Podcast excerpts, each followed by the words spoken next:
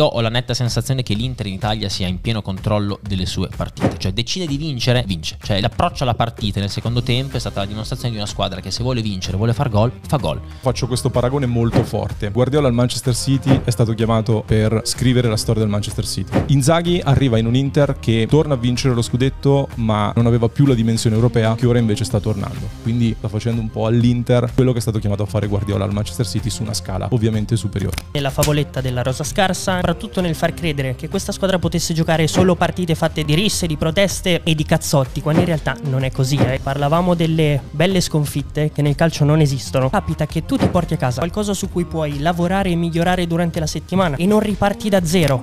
Bala gioca al 50% è comunque una gemma. Chiesa che gioca al 50% è un giocatore normale. Un po' la sensazione che Chiesa, simil di Bala, quando sente quel fastidio leggero, tende a fermarsi. Sì, sì, sì. E, e, questa roba qua è stato l'inizio della fine per Dybala.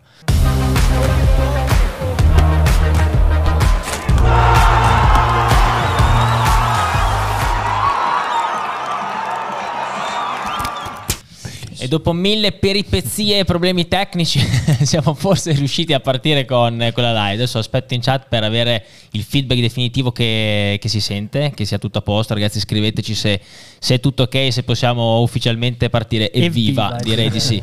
e allora con l'evviva di M Badara direi che possiamo cominciare con, con, la puntata di oggi. Ciao a tutti ragazzi, ben ritrovati. Scusate il grande ritardo, abbiamo trovato l'uccellaccio del malaugurio. Sono io, Stavo ho tirato una pedata al filo. Prima volta che arriva e prima volta che che succedono problemi, problemi, tecnici. Allora faccio la stessa battuta di prima, dai, ricomincio. faccio lo stesso copione, no? No, dicevo, io cerco di chiamare degli ospiti interisti quando ci sono i big match dell'Inter, nella speranza di poter andare a punzecchiare, invece alla fine l'Inter vince sempre, porta sempre a casa il risultato. Quindi Lore Polimanti anche oggi è qua con noi, di Passione Intro ovviamente, che ormai conoscete. Ciao Lore. Ciao Matte, ciao ragazzi.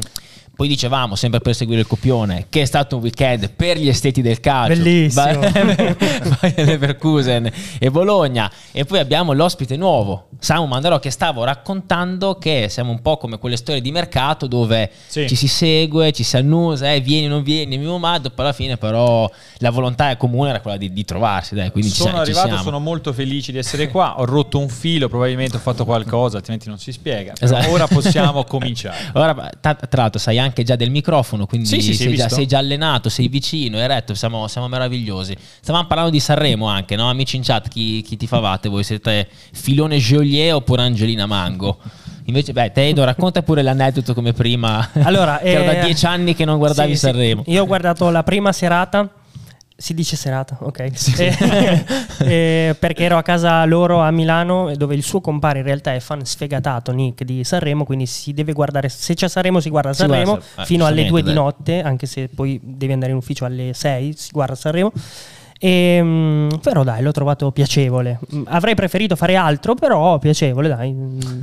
Co- come direbbe il buon Murigno, chi sa solo, solo di calcio non, non sa, sa, niente, di calcio. calcio quindi giusto, giusto, farsi anche un po' di cultura sanremese. Io le guardate tutte, infatti. Lo... quindi puoi dire. Di... Sono un grande murignano, quindi no, Gra- le ho seguite. Grazie Nope ITV, spero di aver letto bene per, per, la sub, grazie a tutti i ragazzi per, per, il supporto, saluto anche i ragazzi di YouTube che ci stanno seguendo in differita come sempre avanti con, eh, con i vostri commenti che vi leggiamo, scateniamo un bel dibattito anche nella sezione scritta proprio dei, dei commenti, grazie per il vostro like, grazie per le vostre iscrizioni che ci permettono di portare sempre nuovi ospiti, altrimenti, eh, ecco, vi, vi, dovete, vi dovete accont- altrimenti vi dovete accontentare di, di, di questa gente qua. Invece, grazie a voi, dato che il canale cresce, possiamo permetterci anche nuovi ospiti. Allora, ragazzi, bando alle ciance, direi che ci siamo scaldati a sufficienza, che possiamo, possiamo cominciare.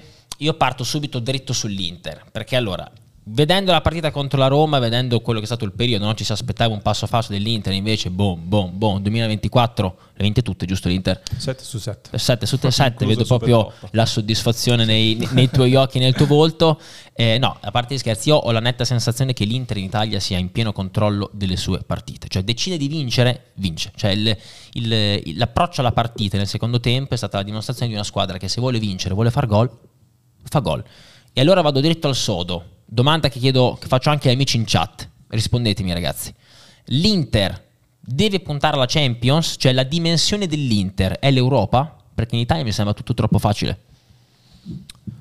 Mm, ti rispondo in due modi, nel senso che mm, quella con la Roma in un campionato ordinario, normale, sarebbe la vittoria che ti cuce forse la strisciolina verde dello scudetto, secondo me, per, per come arriva quella vittoria e per queste sette vittorie, includendo la Supercoppa italiana, viaggio di 5.000 km, quindi non banale.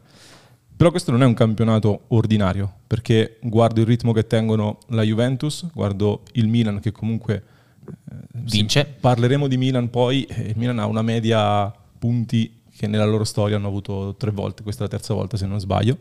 Quindi non è un campionato ordinario sicuramente, per cui io lo vedo ancora aperto con un Inter che ha imparato a vincere anche imponendosi per 15-20 minuti all'interno di una gara ed è una dimostrazione di forza molto importante. Allo stesso tempo l'Inter secondo me in questo momento è in controllo come, era, come lo era nella prima parte di stagione in cui gestiva le risorse tra campionato e Champions e ha raggiunto entrambi gli obiettivi, essere qui a questo punto della stagione a questo livello. Quindi c'è tanta convinzione dentro lo spogliatoio e il gioco lo vediamo proveranno ad andare fino in fondo anche, anche, in Champions sicuramente. E sono d'accordo con te, si può puntare alla finale di Croni Amici in chat. Voi ragazzi che, che cosa ne pensate? Io non so l'ore che ne pensa in questo caso sulla gestione adesso, perché ha preso il largo comunque in campionato, sembra davvero una, una, squadra superiore alle altre, secondo me più completa, più che altro poi magari ci arriviamo, perché la Juventus è un po' più la difesa, il Milan è un po' più l'attacco, sì. l'Inter è un po' più completa. Adesso sono molto curioso di capire ottavi di finale, forse quarti, chissà come cambia la gestione, perché adesso sei lì, devi andare a, a vincere, a fare punti, ah, a, fare punti a, a, vincere le partite, a passare il turno in Champions e chissà che magari, anche se solo per poche partite, non possa effettivamente perdere qualche punto in campionato. Grazie Lorenzo per la sub, grazie a tutti i ragazzi, tutti quelli che ci sostengono ovviamente con le sub, visualizzazioni e tutto. Eh. Grazie. Io condivido tutto quello che avete detto e sono d'accordissimo con Margio Margio, sì, in chat, perché dice l'impressione è che finora la Champions non sia stata mai una priorità e magari dagli ottavi incominciano a spingere. Ed è vero, perché l'obiettivo dichiarato è sempre stato quello della, della stella, della stella in più, eh, dello scudetto, quindi però dal momento che poi tu ti trovi sulla pista e capisci di essere così forte, dici cavolo l'ho fatto l'anno scorso perché non posso provarci eh. quest'anno ancora di più a maggior ragione. E, e, e, meno male che non è stata una priorità perché comunque girone superato in massima scioltezza per meriti dell'Inter, non perché il girone era facile come, come diceva qualcuno, eh, poi perso lo scontro diretto con la Sociedad, però in realtà poi dopo sono stati puniti loro per il primo posto perché hanno preso il pari. Perché hanno preso il pari. Sì. Eh, quindi forse a parità diceva sorteggio, forse è meglio l'Inter. Sì, però mh, secondo me non è stata una scelta di inizio stagione dire priorità al campionato, la Champions, la, la snobbiamo. Attenzione, l'Inter... Faz dice per me l'Inter è la favorita. Eh? La Madonna. Per la Champions? Eh sì. Eh, giocano, giocano, domani le favorite, però. City e eh. Real siano un attimino. però io ci credo davvero. Io la domanda te l'ho fatta perché ci credo davvero che l'Inter possa tornare in fondo. Ma io credo che l'Inter, dicevo, quest'anno secondo me non ha dato priorità al campionato piuttosto che alla Champions. Ha detto abbiamo l'obiettivo di arrivare fino in fondo e di non incappare di nuovo in quei periodi da 7 punti in 7 partite come l'anno scorso. Come lo facciamo? Gestione delle risorse. L'anno scorso tra l'altro il, l'inizio del 2023-24 è stata una prosecuzione della fine 22-23 per l'Inter, ha continuato su quella falsa riga, continuando con le gestioni, con l'alternarsi delle formazioni tra campionato e Champions e, e questo ha permesso all'Inter di fare bottino di punti in campionato e superare il girone. E adesso il tema delle rotazioni, come diceva Samuele, è giustissimo perché l'Inter nella prima parte di stagione ci insegna che è incappata in passi falsi vicino alla Champions vicino a dicembre col Bologna perde nel periodo più intenso per le partite che c'è stato per l'Inter. Quindi il tema delle rotazioni è fondamentale.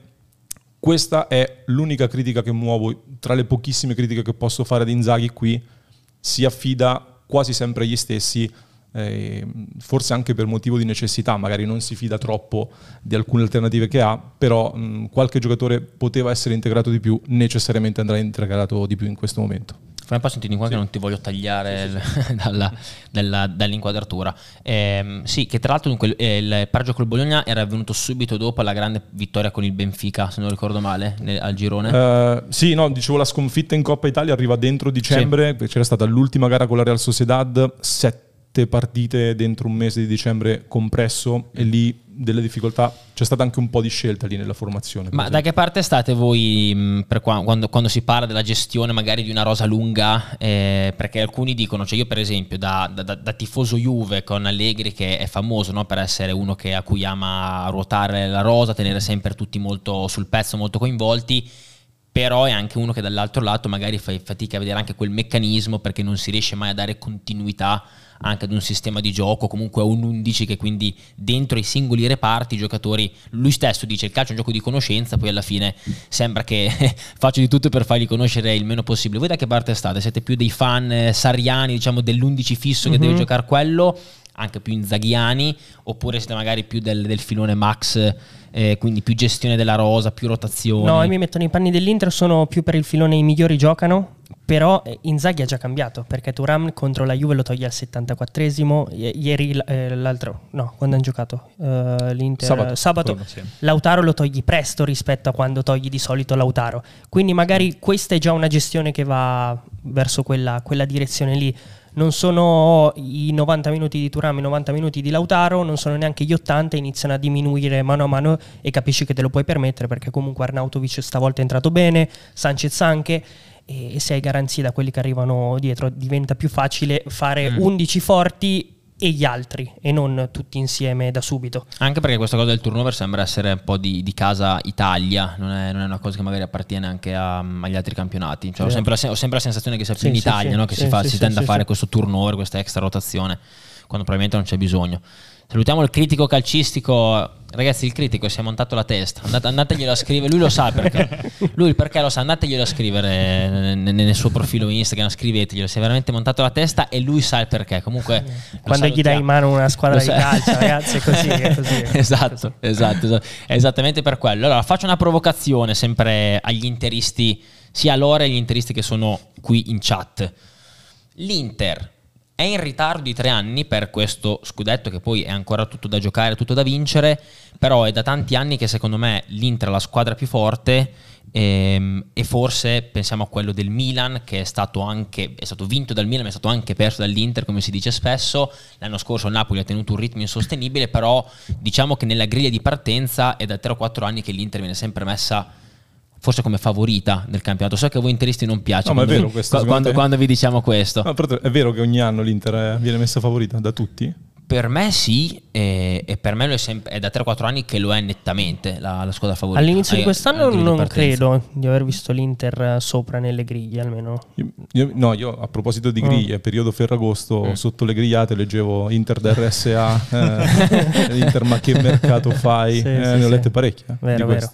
No, è vero, quest'anno perché c'è stato tutto il tema di, del mercato, però... Sì, ma anche mm. l'anno dello scudetto del Milan, l'estate parte con Inter smantellata. Questo era un po' il titolo eh. di quell'estate post-scudetto. Quindi il primo anno l'Inter è diventato un Inter da scudetto col lavoro, che poi è uno dei temi che dopo magari ritratteremo. L'Inter è diventato un Inter da scudetto a stagione in corso, facendo all'inizio più di quello che ci si aspettava. Mm, guarda, per me, non so ragazzi, voi cosa ne pensate? Io penso che l'Inter fosse favorita inizio anno, eh, perché è la squadra più esperta, perché è la squadra anche con l'età media più avanzata del campionato, se non sbaglio.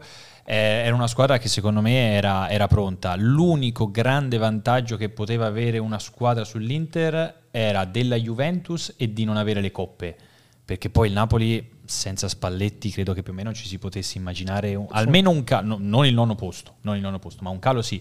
Quindi secondo me l'Inter era favorita. Poi per quanto riguarda le scorse stagioni c'è Radu e c'è il Bologna e c'è la Champions dell'anno scorso che hanno inciso tanto. Quindi se, se l'Inter non ha vinto lo scudetto in questi due anni, io per certi versi glielo posso assolutamente perdonare perché sono accadute cose e alla fine ci sono variabili di questo tipo durante una stagione. Mm Quest'anno ha raggiunto quella maturità che secondo me se dovesse esserci un altro caso Radu di palloni che entrano in porta per sbaglio, l'Inter avrebbe la forza di segnare di nuovo dopo. Ecco, uh-huh. Quindi questa secondo me è la forza dell'Inter adesso, per questo credo che sia l'anno buono.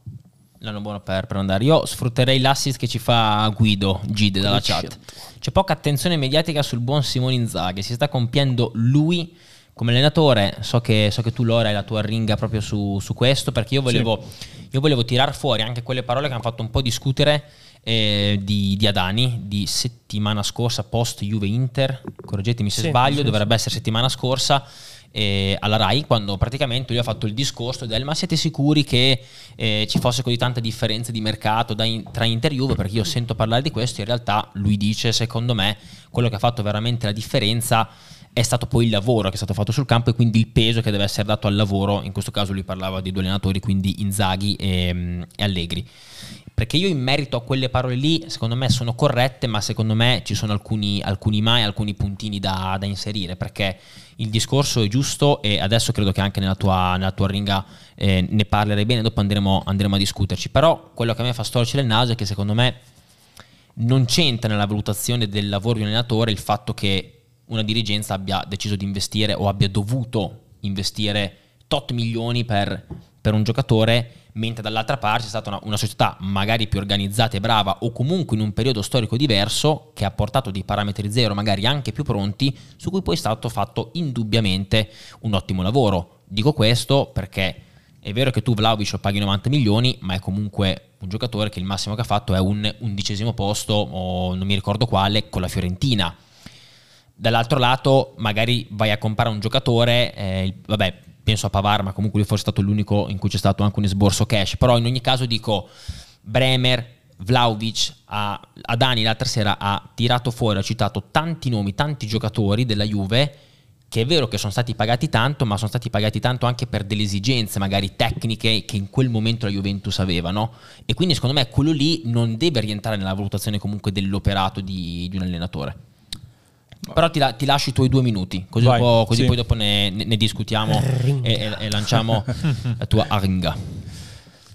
Ma allora, um, del discorso di Adani io faccio una premessa importante, secondo me non ha senso tirare in ballo il confronto con la Juventus, cioè stiamo parlando di Inter, analizziamo un attimo l'Inter, parliamo sì. di, quello è, di, quello che è, l'Inter. Le parole di Adani mi trovano sostanzialmente d'accordo nell'analizzare l'Inter, dopo le parole di Adani ho però ho letto da grandi opinionisti, anche quotidiani importanti, parlare anche un po' di casualità nel come l'Inter è arrivata ad avere questo Ceranoglu così, eh, non, nessuno si aspettava questo Turam così, è stato detto, oppure il Di Marco che diventa il titolare è una casualità. Io eh, in realtà il discorso che faccio è molto semplice, non c'è niente di casuale secondo me, ci sono delle circostanze in cui una società tra tante difficoltà ha creato un ambiente che funziona, in cui un allenatore sta portando un'idea molto chiara, io lancio la controprovocazione, eh, c'è Turam che adesso sta rendendo così, fosse arrivato un altro attaccante sarebbe diventato comunque un attaccante di sistema e avrebbe avuto questo rendimento in quest'Inter qua. Si è parlato tanto di Di Marco, io credo che Di Marco sia perfetto per questo modulo e per questa Inter, non so se in un'altra big europea avrebbe lo stesso rendimento che ha nel sistema Inter. Quindi um, questa è un Inter che è figlia di tanto lavoro e, e il lavoro secondo me andrebbe valorizzato e andrebbe commentato, anziché cercare di ridimensionarlo sotto il il caso, la casualità, quello è, fatto, è, stato venduto quello, è stato trovato per caso la soluzione del nuovo regista. No, ci si è lavorato, è stato fatto un grande lavoro anche da parte dei giocatori stessi. Turam ha studiato tantissimo, Ceranoglu ha lavorato tantissimo per diventare un ottimo interditore lì davanti e, e lo sta facendo molto bene. Quindi mi sembra giusto dare il giusto valore al lavoro, rispettare il lavoro di tutti, in questo caso di Simone Inzaghi, al quale auguro di continuare su questa strada perché se Inzaghi continua così sono convinto che ci sarà un prima e un dopo Inzaghi all'Inter. Bello. Quindi prima dopo Inzaghi all'Inter cosa, cosa intendi? Cioè proprio sarà uno spartiacque, cioè spartiacque, sarà proprio un uh, checkpoint. Io ho una provocazione che rischia di invecchiare malissimo, quindi non so se è il momento di... scelta, il momento scelta di... tua, scelta tua. Per me sai che noi qua apprezziamo le provocazioni. Io lancio questa consapevole che bisog- dovrà fare ancora molto, deve arrivare a, al traguardo, eccetera. Però faccio questo paragone molto forte. Guardiola al Manchester City è stato chiamato non per vincere la Champions League, ma per scrivere la storia del Manchester City, per scrivere un blocco nel, nell'albo d'oro del calcio internazionale dicendo qui cresce la storia del Manchester City. Inzaghi arriva in un Inter che torna a vincere lo scudetto, ma usciva da quarta nel girone di Champions e non aveva più la dimensione europea che ora invece sta tornando. E quindi è chiaro che poi serve per certificarlo, secondo molti servirà lo scudetto, servirà il grande trofeo da sollevare. però già il fatto di essere tornati a giocare una finale di Champions e già lottare su più fronti nel modo in cui lo stai facendo adesso eh, sta riportando una mentalità, un respiro internazionale all'Inter che, che non c'era da tanti anni. Quindi secondo me Inzaghi con le dovute proporzioni chiaramente sta facendo un po' all'Inter quello che è stato chiamato a fare Guardiola al Manchester City su una scala ovviamente superiore. Eh, questa, la, questa, la clippiamo, io te la dico. questa, te, questa, te, la ritrovi, eh? questa te la, sì, no, sì, è, è, giusto. Intanto ringrazio Magyar per, eh, per, la sub. Cosa ne pensate, ragazzi? No, della mi, provocazione? mi viene male a pensare i commenti che ci saranno sotto perché quello che passerà alla gente sarà No, Inzaghi è non come è, Guardiola. È, è, no? Però vabbè, ragazzi, l'analfabetismo ci accompagna sempre, quindi noi siamo anche contenti perché fanno engagement i commenti, quindi esatto. dobbiamo essere contenti. No, è bello perché poi di fatto il discorso è vado a iscrivere l'Inter nella cartina geografica calcistica internazionale perché è un po' quello che ha voluto magari fare il City, ovvio che passi dai grandissimi successi, eh, il City ci ha passato con la vittoria della Champions League perdendo una finale prima, adesso non vuol dire che l'Inter poi magari quest'anno vince, vince la Champions certo. perché ha perso la finale l'anno scorso, però ti dà una dimensione diversa, come abbiamo parlato tante volte del magari l'italiana che snobba l'Europa League, quando in realtà la stessa Europa League vincendola ti dà una dimensione più europea e quindi ti fa affrontare la stagione dopo con consapevolezze diverse. È un discorso interessante, però senza dubbio, cioè il lavoro non può essere messo da parte, cioè nel calcio non esistono le casualità, possono esistere una volta, però eh, non è una casualità che Cialanoglu oggi giochi così nel ruolo più eh, importante in una squadra di calcio, come non lo è Di Marco, come non lo sono tanti altri. Ma anche e... perché poi per arrivare a Cialanoglu eh, c'è passato Gagliardini, c'è passato Vidal, sì. c'è passato chiunque in quel ruolo Barella, lì, no? Eh, sì. Barella, hai, hai, comprato, hai, comprato, Aslani pensando sì. che potesse essere l'uomo giusto lì, poi hai capito che in realtà magari era un po' acerbo e non potevi metterlo lì da subito. Quindi sono percorsi, sono scelte, c'è il lavoro e il lavoro deve pagare sempre, non può non, pagare, non, es, non ripagarti e non pagare il lavoro, secondo me. Inzaghi ha meno soldi di Guardiola eh, da, da, poter spendere e ha una squadra con un'età media più avanzata, ritorno lì, che dovrà essere sostituita tassello dopo tassello da giocatori anche più giovani e poi magari vendibili ancora per fare ancora player trading e non è semplice Ausilio Marotta ci sono riusciti nel migliore dei modi spendendo anche poco, molto meno della Juventus, però non è semplice farlo anno dopo anno. Eh, è un concetto questo secondo me da sottolineare, mentre invece una squadra come la Juventus che al momento sta esprimendo un gioco che non ti permette secondo me neanche di andare molto a valorizzare questi giovani, quando riescono a trovare spazio, però non li valorizzi tantissimo, però i giovani ce li ha in casa tanti tanti. Anche l'Inter è giovane, sì. ma in questo momento non stanno trovando affatto spazio perché l'Inter ha un obiettivo chiarissimo che è quello di andare a vincere lo, lo scudetto. Perciò ci dovrà anche essere questo passaggio perché poi che cosa può accadere? Arrivano i giovani, iniziano, trovano più spazio, però magari alcuni tasselli fondamentali se ne vanno un po' alla volta, magari i risultati vanno un po' a mancare, allora si capisce se davvero il progetto Inzaghi può essere sostenibile nonostante una stagione sfortunata e non intendo il secondo posto all'ultima giornata e la finale di Champions, intendo dire il quarto posto e un quarto di finale di Champions, quindi è lì che poi devi superare quell'annata difficile e continuare con Inzaghi e non è scontato. Ecco. Però mh, due, eh, due, cose dico, eh, l'Inter ha in questo momento anche un vantaggio, eh, sta gettando anche delle basi già per la prossima stagione, quindi l'Inter avrà sicuramente qualche difficoltà economica nel costruire e nel riprogrammare, però già Zienischi Taremi praticamente bloccati, una base solida con i rinnovi è stata già fatta, è un Inter che comunque sta programmando anche per il prossimo futuro, quindi eh, ci sono tante incognite anche a livello di proprietà, per cui il mio ciclo di Inzaghi diciamo, è inteso per quello che ha fatto fino ad ora, proiettandomi anche all'anno prossimo. Credo che il segno che lascia Inzaghi comunque in questo periodo di sua Inter, al netto di quello che accadrà poi sopra, è un segno abbastanza forte. Poi dopo aggiungo un'altra cosa. No, no, prego, prego, vai pure, vai pure. No, su, su, Inzaghi secondo me sta anche lui completando una crescita come allenatore che è, che è Nella molto comunicazione soprattutto, Nella me. comunicazione e a livello di comunicazione ti dico, questi giorni ricorre più o meno, siamo a due anni da quel famoso derby eh, di, che, che, svoltò il, il, il, campionato in ottica Milan.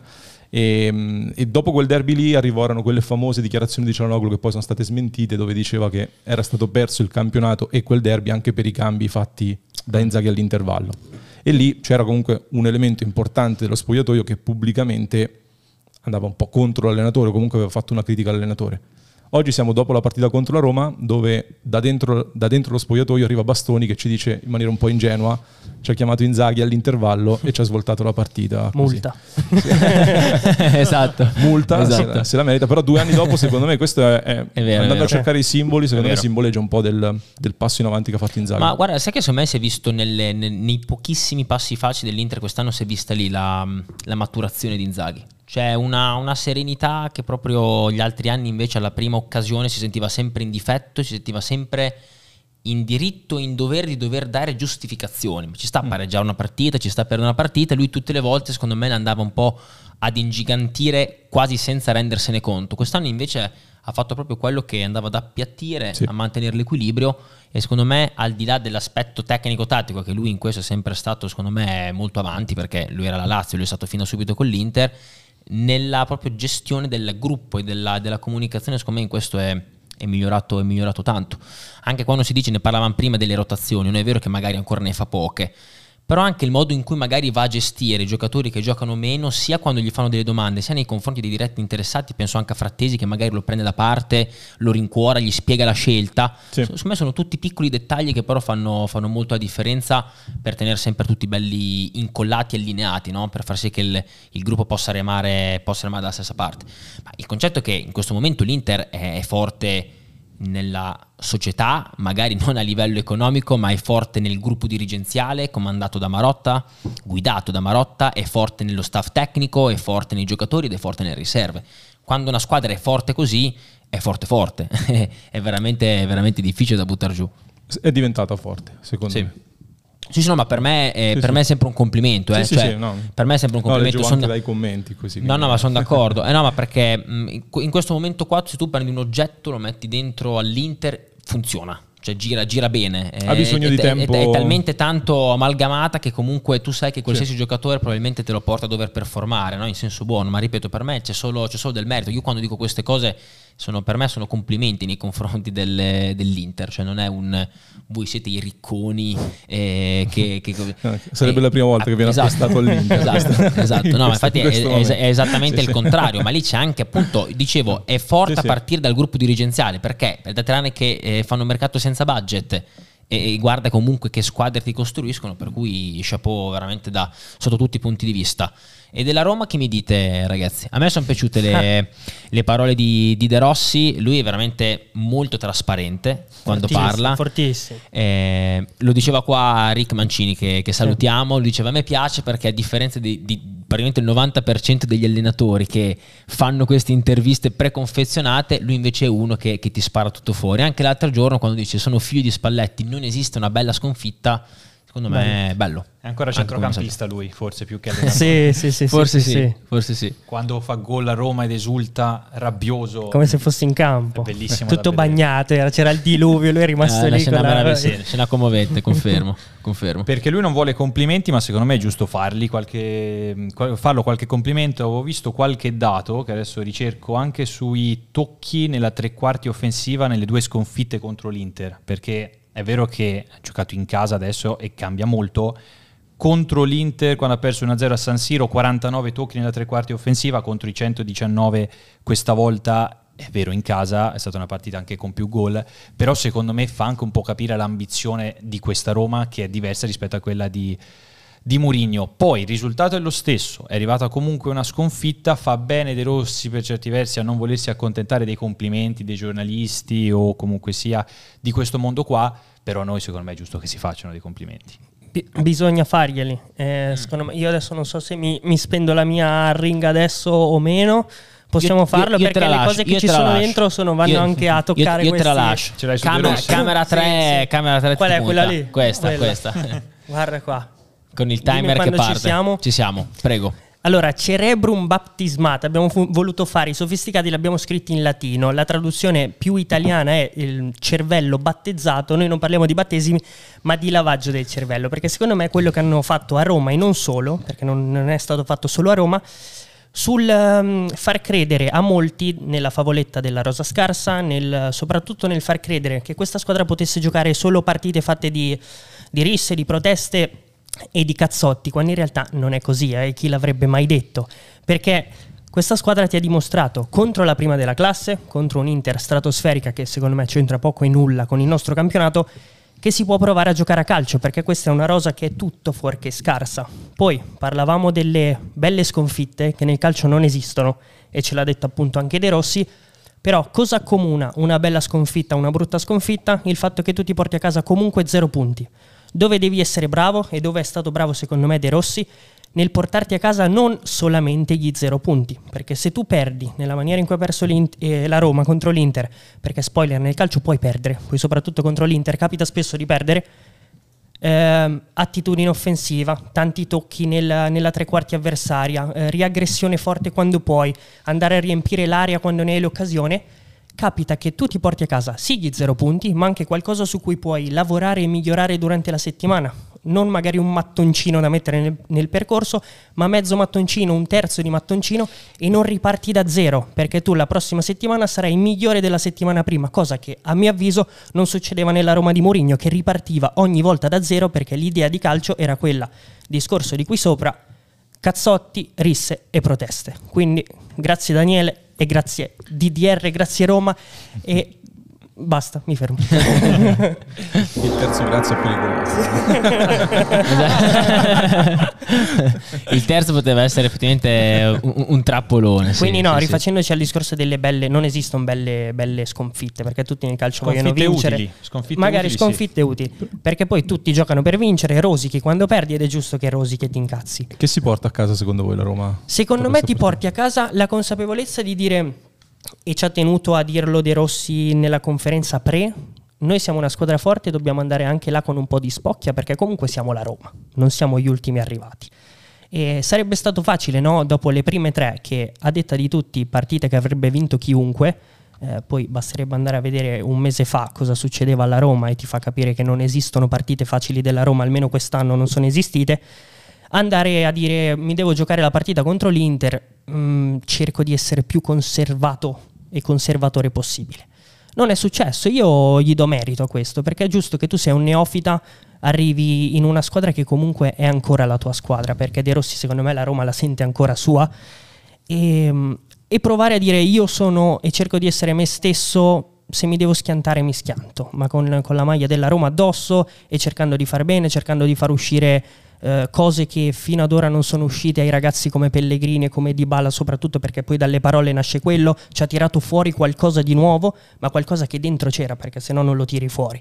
E quindi questa è la mia idea un po' sulla Roma. Io sono con- contento di vedere un gruppo squadra che ha capacità offensive, perché la Roma ha molto, secondo me, da esprimere, vederlo, vederglielo fare. Però domanda, secondo te adesso c'è ancora un po' quest'aria nuova di entusiasmo per via, per via del cambio sì. e tutto, secondo te questo, questo, discorso che tu stai facendo, il fatto di giocarsi l'opportunità di stare sulla panchina della Roma andandosi piuttosto a schiantare con le proprie idee, è una cosa che lui avrà la bravura, diciamo anche l'orgoglio di, di mantenere magari fra due barra tre mesi quando siamo vicini alla fine del campionato che allora l'effetto novità è svanito, è svanito, magari faticano ad arrivare un po' ai risultati, magari qualcuno chiede concretezza, perché poi lui stesso ha detto ragazzi siamo la Roma, sì, bisogna andare sì, anche sì. con un po' di spocchi, perché comunque noi siamo gli ultimi arrivati, però questo comporta anche che poi bisogna portare anche dei risultati. Io ti dico che secondo me la Roma non arriva tra le prime quattro mm. quest'anno. Eh, infatti secondo me dipende anche un po' da quali obiettivi. È partita troppo indietro, io non so se eh, De Rossi sia arrivato a Roma con eh, la richiesta da parte della società, che poi adesso il direttore sportivo chi è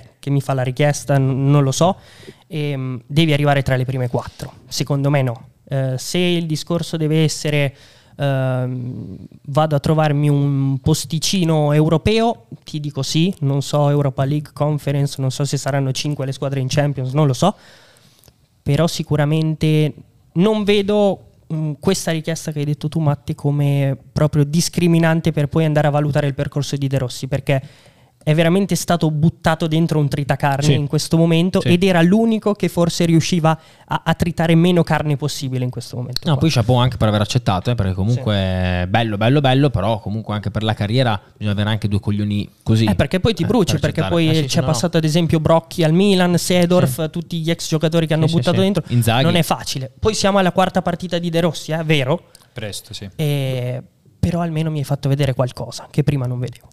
Già averlo confermato contro l'Inter è interessante, perché magari contro l'Inter potevi proprio cambiare assetto, potevi diventare un po' più alla Murigno, mentre invece... Più conservativo. Hai, hai mantenuto quell'identità lì e secondo me lasci ben sperare per le prossime partite contro avversari più alla portata, così come sono state le prime tre dove ha ottenuto dei buoni risultati, quindi sono molto interessato a seguire la Roma nelle prossime partite. Ti riporto un commento di No Pettivo che mi ha fatto ridere. Fa un saluto a Mandragora, nuovo ospite del tavolo.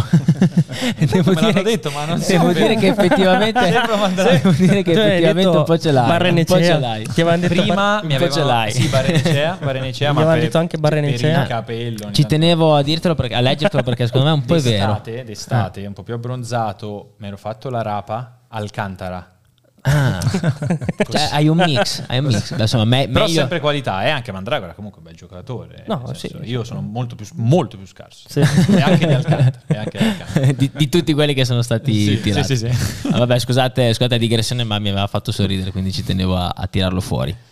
Io sulla Roma vado un po' controcorrente invece, giusto per cambiare un po'. Nel Niente, ti, senso clipiamo, che... ti clipiamo anche questa Vai, allora. vai, vabbè, vabbè. Poi Allora, te le gestisci Lo tu i roviniamo, lo roviniamo. La, la scelta di De Rossi è stata una scelta molto, diciamo, accomodante Paraculo. tifosi. Sì, sì, quello di sicuro. Paraurti per censurarlo, diciamo. molto così. Dopo, dopo Murigno, Murigno a cui è stato letteralmente, gli si navigava contro, secondo me, comunque anche dall'interno, pronti via, cambia squadra Murigno, arriva subito investimento da 15 milioni, prima non c'erano i soldi. Però eh, anche questo secondo me è una scelta da, da valutare. Comunque, a parte questo, secondo me per- da quello, dalla partita contro l'Inter esce fuori ancora di più la conferma che comunque De Rossi è un allenatore preparato, perché adesso si parla tanto di eh, un, un giocatore ancora che sta a bordo campo, è vero, ha molto questa attitudine, però per me dà l'impressione di essere anche un allenatore preparato, contro l'Inter mantiene la sua identità, però per esempio lo Sharawi lo abbassa un pochino di più, va a fare quasi una difesa a 5 in alcuni momenti per non mettersi in inferiorità numerica sulle fasce e l'Inter primo tempo va oggettivamente in difficoltà, non solo perché la Roma è aggressiva, ma perché ci sono anche degli accorgimenti che funzionano. E credo stia lavorando anche per gettare delle basi per il prossimo Intanto futuro. scusa Lore, Sì. è fatta per Taremi all'Inter, prenotate le visite mediche, arrivato adesso, quindi Beh. lo dicevi prima, Sì, sì, sì, ma avevano già comunicato Sì, al porto sì, la trattativa, sì. quindi bel ufficiale. Poi c'è da capire come si ridisegna l'attacco un Mm. attimo, però. No, su De Rossi quindi Marotta dicevo... masterclass ancora. Eh, ehm, De Rossi secondo me sta gettando anche delle basi per la prossima stagione, nel senso che Lukaku difficilmente rimarrà e infatti sta diventando meno centrale secondo me nel gioco della Roma. Dybala lo stesso sarà da valutare la Roma fa un ottimo primo tempo con Dybala e Lukaku quasi totalme- totalmente assenti, quindi De Rossi sta facendo qualche cosa anche in ottica futura. Allo stesso tempo, secondo me, le prime tre partite erano veramente abbordabili e le ha vinte anche con qualche difficoltà. Con l'Inter poteva giocare per qualsiasi risultato, era una partita jolly dove non aveva nulla da perdere, l'ha giocata bene, però l'ha persa con quattro gol. E soprattutto la cosa che mi fa, fossi io un tifoso della Roma, mi fa venire un campanello d'allarme. Loro hanno giocato in maniera molto furba, col campo che all'inizio non era clamorosamente pesante, sono partiti fortissimo, poi col campo che si appesantisce sempre di più, l'Inter è venuta fuori e loro sono andati in difficoltà. E la Roma è una squadra che quest'anno, ma non solo, ha sempre avuto problemi fisici, di infortuni, ma anche di condizione e di atletismo. E se penso che adesso arriva l'Europa League, altre partite, eccetera, è è una grande incognita eh, a cui dovrà andare incontro De Rossi. Io penso che poi parleremo anche di Napoli e secondo me è giusto anche fare un po' un confronto tra l'arrivo di Mazzari e l'arrivo di De Rossi. A parte del fatto delle partite abbastanza proibitive che ha avuto Mazzari all'inizio, mentre appunto dicevi che De Rossi ha avuto un calendario più favorevole, qui ognuno può dire la sua, che per certi versi è anche soggettiva sull'identità che provi a dare a una squadra, però da una parte appena De Rossi ha portato un vento nuovo, tutti sono stati felici di abbracciarlo. Mazzarri, che portava per certi versi un vento vecchio, il famoso 3-5-2 di Mazzarri, è un approccio anche più difensivista rispetto a Spalletti e Garcia, però alla fine De Laurentiis voleva il 4-3-3, un certo tipo di gioco. La squadra addirittura sembra volere il 4-3-3 e un certo tipo di gioco. Lui passa dal 3-4-3 al 4-3-3 di nuovo, ora al 3-5-1-1 da una parte appunto la voglia di ascoltare un allenatore come De Rossi, dall'altra la non voglia di ascoltare Mazzari da un punto di vista tattico. Poi, che ovviamente il gioco, in questo caso che poteva esprimere Spalletti l'anno scorso, che si può vivere in un certo modo, sia sicuramente più interessante rispetto a quello di Mazzari, non ci piove e anche io parlo sempre in ottica valorizzazione giocatori, probabilmente ti valorizza più un, um, un giocatore De Rossi rispetto a Mazzarri. Però comunque se quella è l'identità dell'allenatore, in questo caso Mazzarri, secondo me se prendi lui è anche giusto chiedergli ciò che sa fare meglio. Mentre invece Mazzarri mi sembra che adesso stia quasi forzando di schierare la difesa a 3 quando probabilmente la squadra neanche la vuole mm. la difesa a 3 nel confronto dei Rossi Mazzari, però, secondo me c'è anche una questione di credibilità nell'approccio alla squadra e di quello che porti. Cioè, anche un De Rossi anche. che arriva alla Roma, ti faccio due confronti. De Rossi a Paredes parla in spagnolo, lo, lo carica in spagnolo e tra l'altro sotto la pioggia si prende pioggia battente tutta la partita. Mazzarri al di là del famoso ricordo sulla pioggia di Mazzarri, va in, conf- va in un'intervista post partita e dice è arrivato quello del Verona, cioè il, il tuo giocatore non lo chiama nemmeno per nome. E Assolutamente. C'è, secondo no, me ma le di... due cose sono legate, eh? cioè, esatto, nel senso è De Rossi che riesce a essere tua. anche più credibile sì, sì, sì, rispetto sì. a Quindi secondo me Mazzarri. De Rossi può avere maggior penetrazione, maggior efficacia anche per questo. Mazzarri diciamo già inizia, inizialmente ero incuriosito, ma c'era già una cosa di respingimento iniziale. E un'ultima cosa su De Rossi in questo ambiente, perché è il suo ambiente. Sì. Magari avesse avuto bisogno, non so, la Fiorentina di un nuovo allenatore. Faceva ma... un po' più fatica, magari. Sì, sì. Sì, io ci vado un pochino più coi piedi di piombo, ma perché sono fatto io così, lo faccio sia con i calciatori, lo faccio sia... Io l'avevo fatto anche con Vlaovic appena era arrivato alla Juve, perché secondo me è, è anche troppo facile magari fin da subito eh, riempire di, di, complimenti o comunque esaltarsi, magari per carità sicuramente De Rossi ha portato qualcosa di nuovo l'ha portato, cioè un, un effetto De Rossi c'è stato perché credo sia sotto gli occhi di tutti. Io però i, i, i, i veri giudizi, le vere, le vere sentenze personali, eh, che sono ovviamente soggettive, ma le vere sentenze personali le do quando arriva il momento difficile. E lo faccio sia con un calciatore che con un allenatore, cioè quando la, la, capacità di gestire il momento difficile, secondo me, è quello che veramente contraddistingue l'allenatore molto bravo che fa la differenza, il giocatore molto bravo che fa la differenza e diciamo in generale la squadra che poi alla fine andrà a vincere. Cioè per collegarmi anche a quello che dicevo prima con, eh, nei, nei, confronti di Inzaghi, quello che lui ha migliorato quest'anno è stato questo secondo me.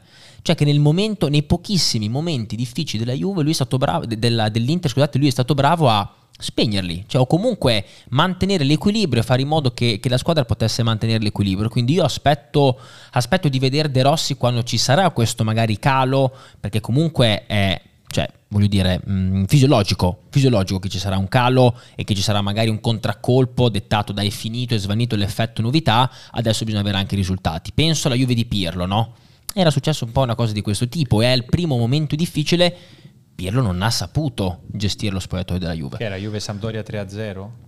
No, no, c'erano state. Credo che Pirlo fosse partito abbastanza bene. No, no, la prima di sì, no, la primissima non me la scorderò mai. La primissima è stata io e Sampdoria 3-0. Sì, anche lì si diceva eh, calcio nuovo, idee nuove. Calcio sì, liquido, si diceva. Cioè, eh, insomma, Mi manchi Andrea. Mi quindi, manchi. quindi, secondo me bisogna, bisogna comunque avere. Mh, mm, o me, perlomeno io sono fatto così, però insomma capisco che, che magari qualcuno preferisca esporsi di più. Saluto Fantatie che ci ha scritto e vi leggo. L'ambien- l'ambiente calcio in Italia aiuta DDR. Aspetta che ho perso il commento. Il fatto che ci siano tanti allenatori giovani, giustamente, esaltati per il gioco proposto, nonostante possano avere risultati altalenanti, Motta, Paladino, eccetera, farà sì che nonostante sia quasi impossibile arrivare al quarto posto, possa fare il suo campionato con le sue idee e quindi per il calcio speriamo che venga confermato che poi per carità per giocare bene bastava rimettere Pellegrini a fare ciò che sa fare. Un saluto a tutti, siete bellissimi addirittura. Si Tutto concede, vero, forse si concede, anche, sì. si concede anche questo. Grande tia. Eh, no, è, è Sono arrivati anche gli amici di Zona Fanta TV. E... Chi è? Chi c'è dietro questo? Dove stai, sei tu che stai scrivendo sotto il tavolo? sei tu che stai scrivendo Credo sia Cino sì. che saluto, non lo so chi è, però un saluto, un abbraccio. Chiunque esso sia, lo salutiamo. Ciao ragazzi. Eh, guardate, ne approfitto allora per questa parentesi, dato che siamo in tantissimi, so che ci sono anche magari spettatori nuovi che la C'hai prima visto volta... quando tu porti Mandarò? Vedi che, fai, roba, fai vedi, vedi, vedi, che botte che facciamo. Vedi che ci distrugge tutta l'attrezzatura tecnica, poi però ci fa fare il pienone. Ci fa fare il pienone. Allora, per gli spettatori nuovi che sono qua, ragazzi, tutti in the box lo trovate il lunedì alle 14 sul canale Twitch, quindi segnatevelo sull'agenda, sul taccuino, sulla fronte, sul telefono, sulle mani, sui Come polsi. sei antiquato per i metodi di promemoria. stato, il telefono è stato il quarto. Nell'elenco è stato il quarto nei miei, nei miei, nei miei pensieri. Eh, però ci trovate anche su YouTube, ci trovate su Instagram, su TikTok, un po' ovunque, ragazzi. Quindi, quindi seguiteci un po' ovunque. Andiamo avanti sempre sulla Roma. Ultimissima domanda. Faccio una domanda a voi e faccio una domanda alla chat. Attenzione amici in chat. Abbiamo parlato di dimensione Inter. Io vi ho fatto la, la, domanda sulla dimensione dell'Inter. Adesso vi chiedo qual è la, la reale dimensione di Dybala e Lukaku. È perché tolte poche eccezioni nella loro carriera, io se penso a questi due giocatori, e secondo me ne è stata la prova anche ieri sera, non penso a due campioni che nelle grandi sfide, nei momenti difficili, vengono fuori. E tu puoi fare affidamento su questi nomi qua. Io ho la sensazione che siano due ottimi, buoni giocatori, ma non di più non di più, perché alla fine, alla fine, quando è ora, è successo veramente poche, poche, poche volte che siano stati questi due giocatori a decidere, e lasciatemelo dire, bravo Sommer, bravi tutti, eh, ma l'altra sera Lukaku deve far gol. Sai che io ti dico era più, più quasi facile quella di testa. Sì, bravo, Bravo. Secondo me quella è un'occasione sono ancora sono più... Sì. Sono d'accordo con te. Subito dopo, subito dopo, tra sì, l'altro. Sì, sono d'accordo con te. Secondo me quella è un'occasione più sbagliata rispetto all'uno contro uno. Accelerazione di Spinazzola, palombella dentro. La, la, quella secondo me è più grave. Quella è più grave. Un po' il collo da tartaruga che invece che uscire... e il colpo di testa non è mai stato uno dei colpi migliori di Lukaku. Cioè non è mai stato uno dei suoi colpi top del repertorio. Se non per parare o agevolare gli avversari. Sì. Un saluto, saluto Big Rom, un saluto. Ah, certo, fatto anche un saluto a Romelu. Io però su, su, questo discorso, visto che c'è di bala di mezzo, voglio rispondere per ultimo perché devo pensare a, a come calibrare le mie parole. Quindi, È una seconda ring sì, non sì, preparata. Sì, quindi andate prima voi. Allora vado io su Lukaku, dai, vai, vai, vai. così poi lascio Edoardo su... Lukaku secondo me è un giocatore che comunque ha dei numeri che parlano per lui, nel senso che capocannoniere della storia della nazionale belga, eh, valanghe di gol segnate praticamente ovunque, quindi anche nella sua stagione definita come la peggiore in assoluto quella al Chelsea, comunque è stato il miglior marcatore del Chelsea con 19 gol, se non sbaglio, quindi i numeri, i gol vanno dalla sua parte. È un giocatore che secondo me ha sbagliato qualsiasi tipo di scelta dall'addio all'Inter eh, in poi e, e per vari motivi non credo farà quel salto a livello di storia diciamo nell'Olimpo o comunque nella, eh, nella, griglia dei campioni per, uh, per, questo motivo, sia per motivi calcistici che extracalcistici. Poi credo che dopo l'infortunio che l'ho limitato al Chelsea, l'infortunio molto pesante che ha avuto l'anno scorso all'Inter, stia già programmando, visto che parla molto anche di Arabia Saudita, già, stia già programmando un po' il fine carriera, ho questa sensazione qua. Detto che comunque quest'anno ha 15 gol. Secondo me sono due giocatori con una certa fragilità emotiva anche perché è l'unico modo per cui mi spiego che soprattutto Lukaku questo davvero nei big match per certi versi sia scomparso in tante occasioni, a volte proprio contro la propria squadra, quasi. Però ci sono, secondo me, se vai a giudicare il giocatore nel totale, due motivi diversi sul perché non si siano forse mai compiuti al 100%. Quello di Dybala e lo interpreto molto fisicamente perché un giocatore come Paolo se ti salta metà stagione tutti gli anni mm. è difficile, eh? sì. è molto difficile. E Lukaku invece è un giocatore molto da contesto. Mm, mm, tecnicamente non è un giocatore eccezionale Romero Lukaku e quindi se da un punto di vista tattico lo metti un po' più in difficoltà eh, appunto da quel punto di vista può calare un po'. Lukaku è un giocatore fatto, disegnato e pronto per squadre come poteva essere l'Inter di Conte, come poteva essere questa Juve di Allegri con Lukaku, palla a lui, spalle alla porta, un Petagna a livello prime, forse si può bestemmiare, però comunque... Eh... Ci, chiedono, ci, chiedono, il canale forse. no, questa forse, questa forse l'ho shippata a Nick, a dire la verità, però è un, eh, diciamo, un giocatore che spalle alla porta, è utile anche nella Roma di De Rossi, se ci fate caso, come attacca questa, questa Roma, affidandosi a Lukaku e poi cercando immediatamente l'appoggio per risalire anche il campo, in alcuni casi lo fa non lo fa spesso come poteva essere con Mourinho, come poteva essere con Conte, come sarebbe potuto essere con Allegri, però Lukaku è questa cosa qua. Magari in alcune squadre in cui ha fallito si chiedeva altro e lui non è capace di darlo, anche perché sotto porta sbaglia spesso e volentieri. Maier, Edo, da Dibalista sto aspettando, stiamo tutti aspettando, stiamo tutti aspettando, allora, stiamo tutti aspettando. Allora, eh, Paolo, Paolo eh, ciao Paolo. Eh, no, io credo che la differenza sostanziale sia, ad esempio, mia personale opinione, non da di balista, cioè mi, mi escludo un attimo, per un attimo dalla categoria. Se devo affrontare un big match sono felice di avere Paolo in campo, un po' meno di avere Lukaku. Perché?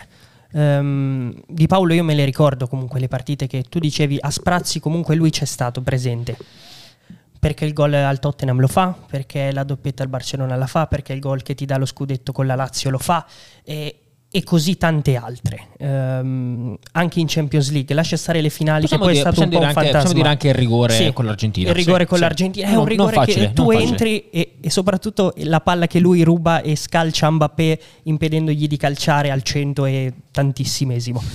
Ehm, quindi la differenza sostanziale credo sia lì. Poi eh, Paolo ha avuto dalla sua, non dalla sua, contro gli infortuni. È anche colpa tua perché devi cercare di andare oltre magari all'aspetto mentale appena sento il pizzicorio al muscolo mi fermo perché ho paura. Quella è una cosa in cui noi non possiamo rientrare perché è, roba mentale del calciatore. Lukaku invece mi dà l'idea proprio di essere più fragile mh, perché si scioglie alla prima, alla prima difficoltà. Io in Paolo non l'ho mai rivisto questo, sono d'accordo con Face, credo l'abbia scritto in chat. Se in condizione, io reputo davvero ehm, Paolo il, il giocatore migliore in Serie A oggi, sia tecnicamente che per valore assoluto. Cioè io di Bala al 100% paragonato a tutti gli altri giocatori della Serie A al 100% prendo sempre Paolo Di Bala. Ehm, però è una discriminante nel calcio di oggi troppo grande Eh, l'essere al 100%, perché come diceva Samu, lui ti gioca probabilmente il 50% del minutaggio. Stavo guardando adesso i numeri di quest'anno, sono 9 gol e 6 assist in 1500 minuti, vuol dire comunque un gol o assist ogni 100 minuti, uno a partita che sono medie che solo Sì, se sì, sei sì. un giocatore speciale puoi farlo con un fisico a mezzo servizio. Quindi dico, Lukaku ci sta. Magari neanche mezzo giocatore, buon giocatore, perché comunque, come ha detto Lore, i suoi gol li ha fatti sempre in carriera. Sono stati gol meno decisivi, magari nel complesso, gol che pesati, come dicono che i gol si devono pesare, hanno un peso specifico minore rispetto a quelli anche di Dybala, che comunque ha segnato tantissimo. E la vedo un po' lì la differenza. Paolo lo, lo tengo ancora nella lista dei top top giocatori, per quanto io gli voglia bene, ma lasciate stare il bene che gli voglio eh, rispetto a Lukaku. Stavo, stavo leggendo in chat, eh. no, vabbè, io lo dico con dispiacere comunque. Io, io la domanda la faccio perché secondo me è anche giusto farla per sentire un po' le due campane, ma mm, lo dico un po' con dispiacere. Eh, è sempre rimasto un po' lì. Poi eh, purtroppo quel se davanti, se di bala sta Ah, bene, Ba- no, è, è troppo, vero, è troppo troppo grande, no, è pesante. troppo troppo, grande. troppo pesante. Ma io purtroppo. immagino che per come era iniziata e come stava proseguendo la sua carriera da giocatore, ovviamente l'apice l'ha avuto dopo la doppietta al, al Barcellona, perché lì eri probabilmente uno dei migliori cinque giocatori in Europa. Eh, avevi dietro lo spettro di Messi perché sei argentino, perché vesti la 10, perché sei mancino. Non, non sarebbe mai arrivato a quei livelli perché nessuno può arrivare a quei livelli lì però poteva fare sicuramente più di quello che ha fatto. Cioè, secondo me ha Mm. raccolto Mm, meno di quello che poteva mm, potenzialmente raccogliere. Ehm, non so se in termini di trofei, non so se in termini di, in termini di gol, di assist, perché sono comunque cifre esagerate quelle che ha, che ha portato a casa Paolo da seconda punta. Ha fatto spesso la, la, la mezzala di possesso, a volte eh, chiamato a fare anche l'esterno, però è un giocatore strepitoso. Ah, insomma, da Sì, questo punto sì, di vista sì, credo che sei d'accordo con Mazzone che dice c'è un Dybala pre-Juvelione un Dybala Eh sì, lì, lì probabilmente ha avuto il declino più grande mh, fisico, perché tu lo richiami eh, alle armi quando non era palesemente pronto, perché dovevi, avevi bisogno di Anche Dybala in quel ragazzi, momento. il Dybala Sariano è, è- è- il suo prime, letteralmente. E quindi quella stagione dici, fa paura. Hai forzato un qualcosa che non doveva essere forzato in quel momento, però cosa fai? Non, No, vabbè, credo non che- lo metti dentro. Eh, Diego Costa nella finale contro il Real Madrid, infiltrazioni al muscolo, entra, dura 15 minuti, ti bruci Sì. un cambio. Sì.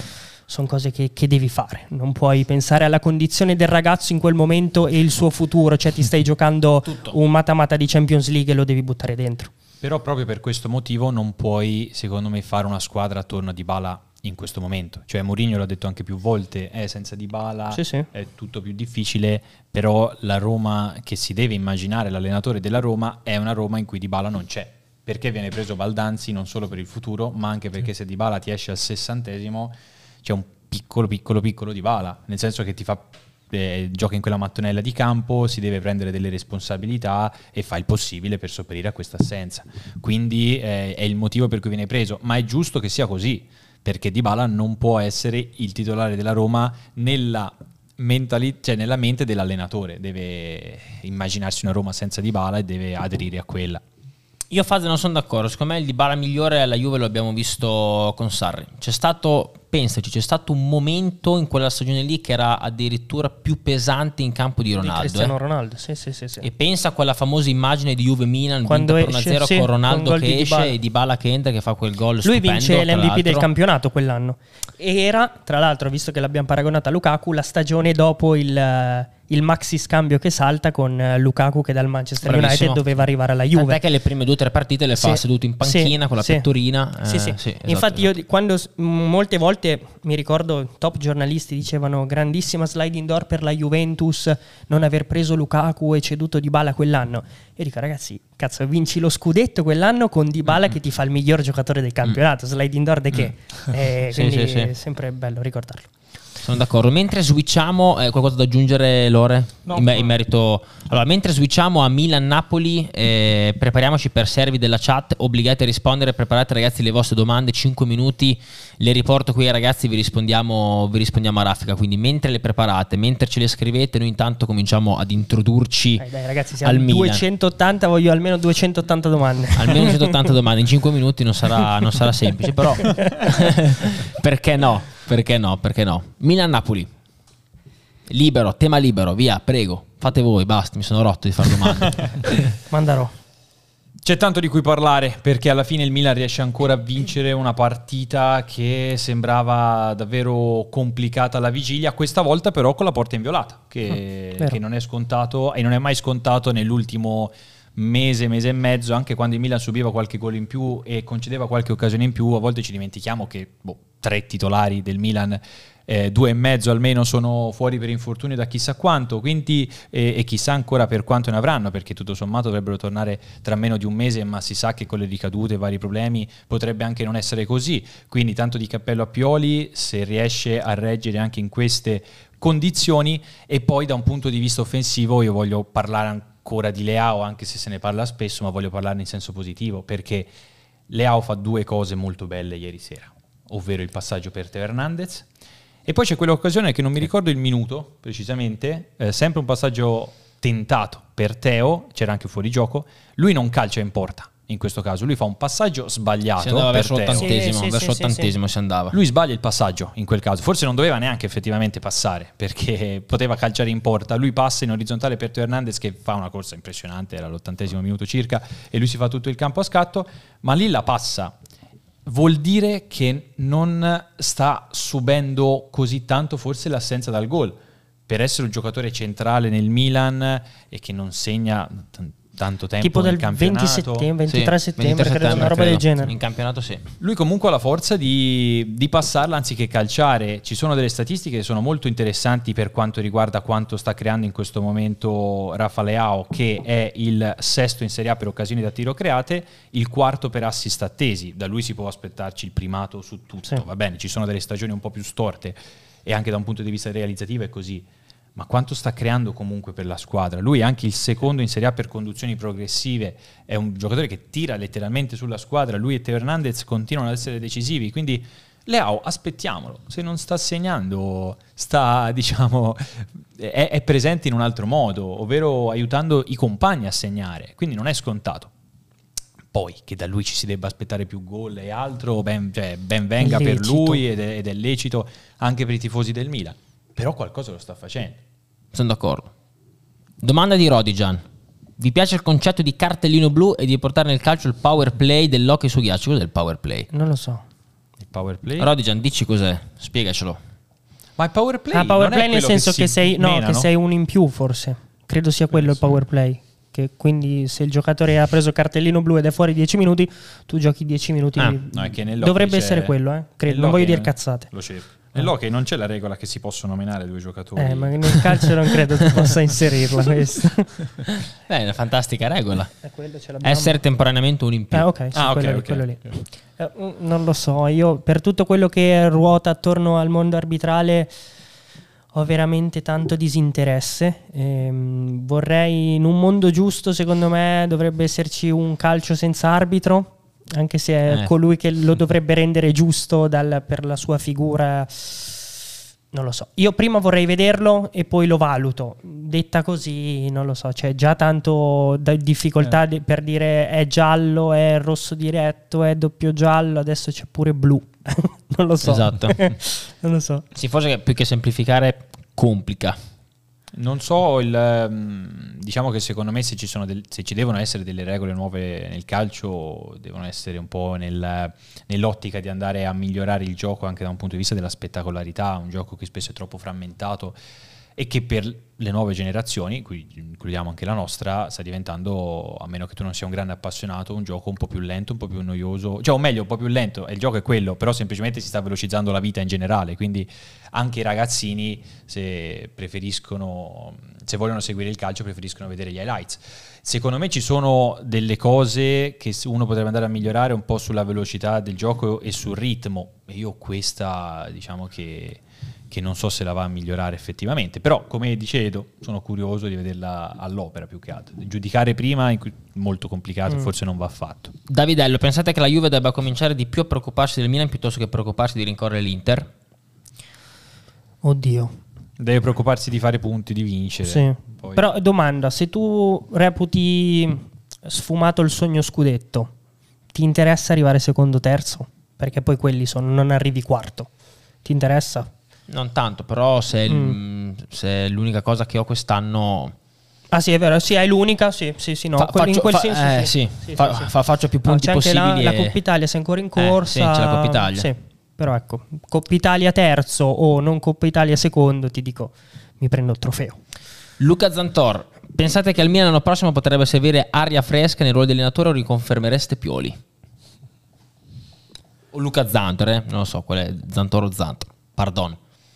Beh, I risultati in questo momento dicono che comunque Pioli sta facendo un cammino storico, quindi i risultati andrebbero dalla sua parte. Non so a livello ambientale, mi sembra una situazione arrivata vicino alla saturazione Sì. a livello più ambientale, quindi Sì. senza una certificazione a livello di trofeo, gran finale di stagione, penso sia un cambio più che dal punto di vista tecnico proprio ambientale. La stavo leggendo qua, cioè il Milan ha guadagnato 52 punti nelle prime 24 partite di questo campionato, nell'era dei tre punti a vittoria ha fatto meglio solamente nel 95-96 con 53 e nel 2003-2004 con 61. È, è bello perché poi veramente se pensi al Milan sembra tutto, tutto un- una cosa brutta. In realtà, di- però anche io, eh, io il campionato del Milan lo reputo totalmente è- è- negativo. È, è l'Inter che sta Eh, falsando sì. i judizi. Eh, Per Come faceva che- quella specie di meme sul Napoli, Meme. tipo Napoli quanto sei forte? eh, mi Beh, ricordo. Non vi ricordate? No. Tipo la Juventus aveva battuto un'altra squadra, che a sua volta aveva battuto il Napoli e Eh. scrivere- c'era un titolo Napoli quanto sei forte, non so se in chat se lo ricordano, però questo è simile per l'Inter, cioè te vedi il Milan quanti punti sta facendo in questo Sì. momento, E quelli- che è praticamente un record e quindi in questo caso va a valorizzare chi, chi è Però domanda Milan. allenatore io cambierei sì. Era il discorso che facevo prima sul eh, Sì. campionato straordinario, infatti, Sì, cioè, sì, anche, sì. anche la media che tiene la Juventus. Domanda per Dav, che immagino sia io. Dato che questo per la Juve l'anno zero dopo di fase, dato che questo per la Juve l'anno zero dopo due anni, che secondo me sono stati di passaggi non progettuali, non pensate che Max debba essere rinnovato perché se tu inizi un progetto con un allenatore lo devi finire con lui. No, io credo che Giuntoli farà un po' il Marotta della Juventus, cioè il primo anno ha lasciato fare e poi dal secondo ha preso in mano. Eh, io credo che Giuntoli farà così e credo che sia anche giusto che, che faccia così. Poi se Giuntoli crede che Allegri possa essere l'uomo giusto per il progetto di Juve che ha in mente insieme ai collaboratori, allora questa è una, è una scelta sua. Eh, però credo che lui il primo anno, anche perché è arrivato un po' tardi per poter mettere mano fin da subito, però eh, io credo che lui stia anche un po' temporeggiando sul mercato per questo motivo, perché vuole, vuole prima capire quale sarà il prossimo condottiero della Juventus. No, mi è piaciuto il paragone con Marotta perché secondo me la Juventus, ehm, adesso non, non conosco in profondità i bilanci Juve come quelli che seguo dell'Inter magari, però credo che la Juventus dovrà fare un periodo replicando un po' quello che è il mercato che sta portando avanti Marotta nell'Inter. Quindi di eh, razionalizzazione dei costi, eh, approfittare delle occasioni che si presentano come Giallo e come... E grosse cessioni quindi mi dici. Secondo me sì. Prima fra tutti Bremer, temo e credo. Dici Bremer? Sì, sì. Mm, Secondo me è il primo indiziato, secondo me il pro- prossimo più di estate- Chiesa. Perché Bremer te lo chiedono più facilmente. Adesso lo vendi facile Bremer. No, Bremer lo vendi facilissimo. Dopo questa stagione, secondo me, della Premier ti arrivano con un, bel, con un bel cassone da Ieri 50, leggevo, 60. leggevo proprio che mh, magari per un ipotetico arrivo di Tiago Motta, veramente quello più sacrificabile potrebbe essere Bremer, perché è quello che magari riesce a incastrare meno in una difesa simil Bologna che sta facendo vedere quest'anno. È tutte Beh, virgolette dice, aperte. Marotta dice che è più semplice di sostituire un difensore di un attaccante. Sì, quindi- quello, sì, quello credo di sì. In linea generale credo che se ti arrivi un'offerta da 50-60 milioni per un difensore tu debba venderlo Eh, sì. sempre, sempre. Sì, ma credo che insomma anche l'acquisto in anticipo di Jalò vada Mm. un po' già in quell'ottica lì di dire, ma anche perché so. poi vogliono giocare col 4-3-3 questi benedetti uomini, Mm. secondo me. Sì, E- dici Bremer è quello che fitta meno. Esatto. Ci può stare. Esatto. Sule, Ildiz, eccetera. Eh. Perché l'hanno questo chiesto sarebbe... No, simile. no, No, no PT ci chiede: si gioca con le dovute proporzioni. Si gioca a due punti. Con le dovute proporzioni. Non sono matto. Se Motta dovesse atterrare a Torino, come lo vedete, un tridente con Caio a fare la punta mobile alla Eh, Zizek. vabbè, io me ne vado. Magari, magari non da titolare, però questo pensiero mi stuzzica. No, non lo so. Eh, Ca- cioè, Kai, Kai, ti voglio bene. Eh, no, magari. Dico magari, ma poi non, non- non succederà mai. Però sarà bello vedere, come ha detto Samu, cosa ne sarà dell'attacco Juve l'anno prossimo. Chi resta, chi va. Ci metto dentro anche Ealing Junior nel calderone. Cioè, secondo me sono tanti che poi faranno, dovranno fare Pur- scelte. Purtroppo, purtroppo secondo me, Sule verrà ceduto. E dico purtroppo perché dopo la stagione di quest'anno, secondo me, meriterebbe un anno magari con una chioccia davanti. Vero. tipo alla chiesa e lui ogni tanto subentra e si fa la sua palestra, le sue ossa alla Juve, molto più pronto di prima, ma temo, la sensazione che ho è che verrà, sarà uno dei sacrificati, credo. Sarebbe un grande dispiacere se dovesse ovviamente andare via dalla, dalla Serie A, dalla, dalla Juventus in questo caso. Io mi resta proprio difficile concepirlo perché te hai un tuo giovane che fa una stagione pazzesca al Frosinone, oltre ai gol. Vedevo oggi le statistiche nel Frosinone, è primo in qualsiasi cosa. Primo nelle conduzioni, primo nei passaggi Credo sia nei top 5 campionati tra i primi 5 per dribbling eh, Sì, sì, sì, riusciti. per dribbling, Sì. eh, La domanda, è, la domanda è, avrà sempre questo atteggiamento, questa attitudine anche a Torino dove c'è un ambiente molto più, dove c'è molto più esatto, ostile, molto Dipende più, da molto come più giochi. Dipende da come il tema, giochi. il tema è sempre quello. Dipende da quello. Torniamo, torniamo al Milan, che abbiamo finito serie della chat. Grazie ragazzi per, per le vostre domande. Eh, hai parlato Grazie, tu del boys. Milan, hai parlato tu del, di Leao. Ehm, io continuo a vedere questo Milan che poi super meriti perché vince, vittoria pesantissima, un'altra vittoria molto sofferta, però è forse un'altra vittoria un po' casuale. Prima Edo parlava di vittorie che hanno futuro, sconfitte che hanno un futuro, che hanno un miglioramento. Cioè, ieri Scusa, se, se c'è qualche tifoso del Napoli che ci sta ascoltando, mi, mi scuserà per quanto sono No, ma crudo. secondo me sono in linea ma- con te. Ma c'è solo il Napoli, nel senso, poteva non fare gol ieri al Milan perché ci sono state delle situazioni dove è stato me, incredibile che la partita sia finita con un clean sheet per i rossoneri, cioè veramente incredibile. Tra sbilanciamenti, tra occasioni sbagliate, tra ultimi passaggi sbagliati, tra tiri in porta non fatti, tra situazioni gestite non male, di più. Però, insomma, è stata una partita che io insomma, l'ho, l'ho vista tutta. eh, vedere il risultato 1-0 finale, secondo me, non è, stato, non è, non è la fotografia perfetta della, della partita che si è vista. Questa idea mia. Il Milan con l'Europa League è interessante da, da capire perché se si diceva prima per l'Inter, eh, anche il Milan eh, avrà un'altra competizione che in teoria è un po' più abbordabile, che di conseguenza sempre in teoria potresti affrontare davvero fino, fino in fondo. Avrà la forza per reggere bene entrambe le, le competizioni come invece ha, ha sofferto un po' durante il girone d'andata e anche in Champions è arrivata terza. È, è- un altro tema perché comunque non, non so se è una rosa così profonda in questo momento per gestirle entrambe.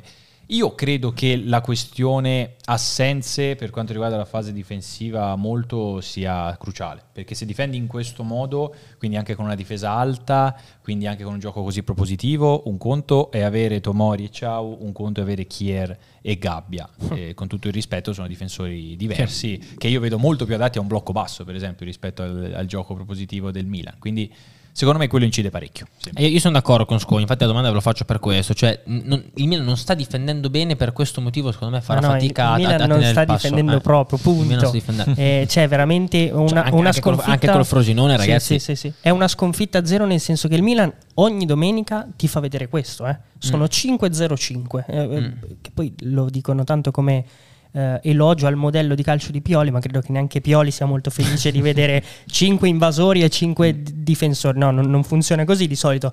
E perché eh, veramente se, se, tu ti metti nei panni dei poveri ragazzi che stanno in mezzo al campo, c'hai da coprire delle praterie e, e si fa difficile perché poi hai giocatori come Adli e giocatori come Renders che vabbè ieri non c'era che non, non, hanno per attitudine questo, mm. questo, corro all'indietro per difendere. Adesso hai rimesso Bennaserli in mezzo che ieri ha fatto una grandissima partita, però si fa difficile e mm, per quello dicevo ci vuole aria nuova perché il Milan ogni domenica ti fa questo tipo di prestazione e tu se non sei il Napoli di questo, di questo periodo storico molto spesso al Milan fai gol. Stavo guardando adesso mh, nelle ultime tipo 11 il Napoli non ha fatto gol in 7 partite, cioè che è qualcosa di, di esagerato. Non, non, so se ho guardato bene, credo e spero di sì.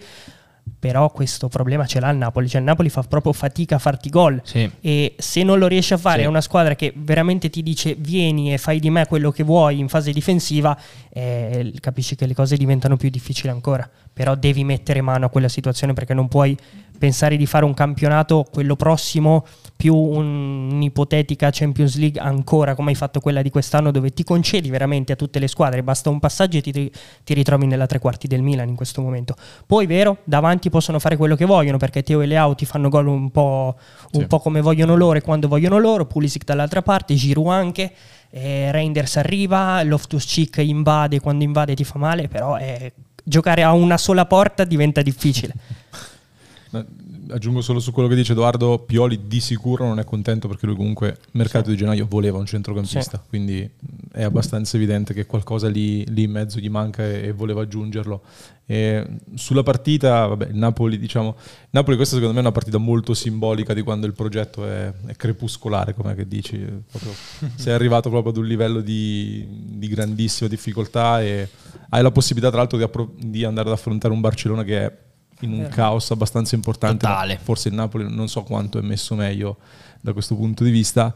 E, mm, diciamo che è stata una partita tra l'altro dove il Milan sì, t- tante cose buone anche dal punto di vista offensivo, mi ha dato molto l'impressione di due squadre che lottano sull'errore dell'avversario, che giocano sull'indurre l'avversario all'errore.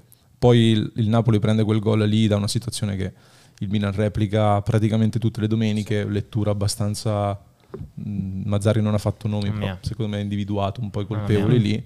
E quindi... lì, lì ce ne sono due o tre che hanno dormito sì. in piedi. Eh. Prima far tutti qua in Jesus, ragazzi, mi fai non stringere sì, su, quelle, su quelle c'è, c'è, c'è, una confusione secondo me nel Napoli abbastanza evidente con Mazzari che prova a tre, con Varaschelia che purtroppo è proprio, depotenziato. Cioè, anche se si sta sì, sì, io penso i big match del Napoli sono tutti uguali primi 10 minuti, un quarto d'ora, l'arrembaggio, intensità alta, occasioni da gol, un'occasione degli avversari, gol, partita finita. Tutte, eh? Tutte così sono state. Anche ieri, ragazzi, primi 15 minuti Simeone sbaglia un gol che è veramente sì. abbastanza grossolano, con un pelo di sfortuna che colpisce, credo abbia scheggiato il palo. Il palo sì. eh, c'era molto più Napoli che Milan, eh, però dopo alla primissima situazione c'è una difesa che scompare del tutto e soprattutto dopo una squadra che è scomparsa, che è scomparsa del tutto dal campo. Questo è, secondo me è il vero grande problema. Ma come si fa a rovinare un progetto da campioni d'Italia nel giro di pochi mesi a farlo diventare un qualcosa che, che non esiste. Cioè, ragazzi, non esiste adesso il Napoli. Non esiste. Cioè, di cosa parli del Napoli? Che, che, che roba è? Hai, so, hai, comprato solo esterni, giochi col 3-5-1-1. Io credo che oltre questa cosa qua, oltre questa affermazione, non, non, non si debba nemmeno andare. Cioè, hai solo esterni in campo, solo, solo esterni in rosa ne hai comprato un altro a gennaio e giochi col 3-5-1-1. Eh, allora.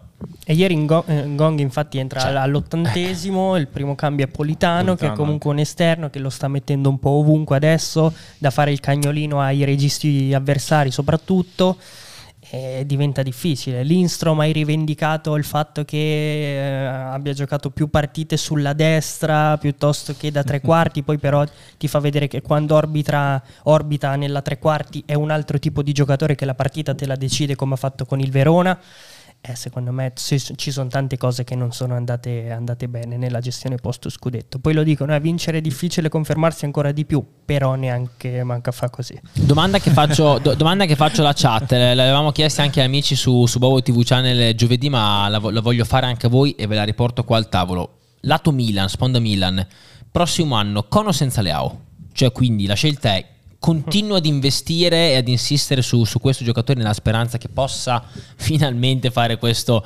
benedetto salto, salto di qualità e questa consacrazione definitiva, oppure vendo Leao, mi prendo del budget, mi rifaccio la squadra con i soldi di Leao. Qua Maier parte subito in quinta senza. Con contezza del trasferimento già fatto e finito di Mbappé a Real Madrid, secondo me Leao ha già uh, la maglietta del pari addosso. Uh, perché se poi la clausola è di 170 e passa, vedo difficile ovviamente eh, in questo momento un'offerta del pari a quel livello, però me la posso aspettare perché comunque il Paris Saint Germain io penserei già a un Milan senza Leao. Ovvio che di quei 100 e passa che ti arrivano devi capire come, come metterli giù. Perché qua, hai capito. Qua, quella la discriminante degli amici in chat è la permanenza di Pioli. Cioè, tanti dicono se rimane Pioli no, si secondo, vende Leao. Secondo me, sì, invece... secondo me conta poco. Eh, se arriva l'offerta del pari o meno. Eh. Che la discriminante credo sia quella. Anche Però perché... dopo, dopo, una stagione del genere, scusa, mi sono interrotto. Eh, gli vale ancora quei credo sia fatidici cre- 100 milioni. Credo sia l'unico esterno sinistro prendibile in questo momento di quel livello. Perché Vinicius non lo puoi prendere, perché Doku non lo puoi prendere, perché Grillish è un livello sotto secondo me. Però te li vale ancora? Que- no, que- no secondo lì? me oggi non vale 170 milioni Leao. 100? 100 secondo me li può valere, perché tu paghi sempre la prospettiva del giocatore, del valore assoluto, come Alcaraz che non ne vale 40-50 eh, Alcaraz probabilmente adesso te ne vale 15, ma essendo un giovincello che può farti vedere che vale 50 milioni, dici ti metto il riscatto lì. È un po' il discorso di Leao, seppur Leao sia un 99, che comunque va per i 25. Però è la prima scelta secondo me per il Paris Saint Germain. Sai com'è Leao, non sai che cosa, spesso non sai che cosa prendi con, con quei soldi, con che cosa riesci a prendere, quindi mi verrebbe da dire che se dovessi scegliere, sceglierei sicuramente con Leao però il Milan è una squadra che ha fatto in questi ultimi anni player trading ed è riuscita comunque sia a sopperire con, con, qualche difficoltà, ma sembra più da un punto di vista quasi tattico che, che, che di organico, però credo che possa accadere di nuovo. Quindi sì, se, se, se si dovesse riuscire in questo caso a rivedere un Milan bello, propositivo anche l'anno, anche l'anno prossimo come gioco, ci sta anche salutare Leao. Mm-mm. Sì, ma mi anticipavo Samuele, nel senso il discorso tonali l'anno scorso è simile chiaramente con un'incidenza eh. minore rispetto a, sì. a, quella che ha Leao sul Milan. Fa parte un po' di, di, quello che è il calcio italiano, quindi se arriva l'offerta immagino che, che parta sicuramente. Anche Però... se l'assenza di tonali ancora si sente. Sì, sì perché sì, sì, è per quello che dico, lì che... Eh, anche 100 milioni sono tanti, ma tu devi sostituire quel giocatore specifico devi sostituire i, i meccanismi che quel giocatore ti portava ad avere. E non è che io compro uno, sostituisco con uno. In un certo. sistema che funziona, come dicevamo dell'Inter, può succedere.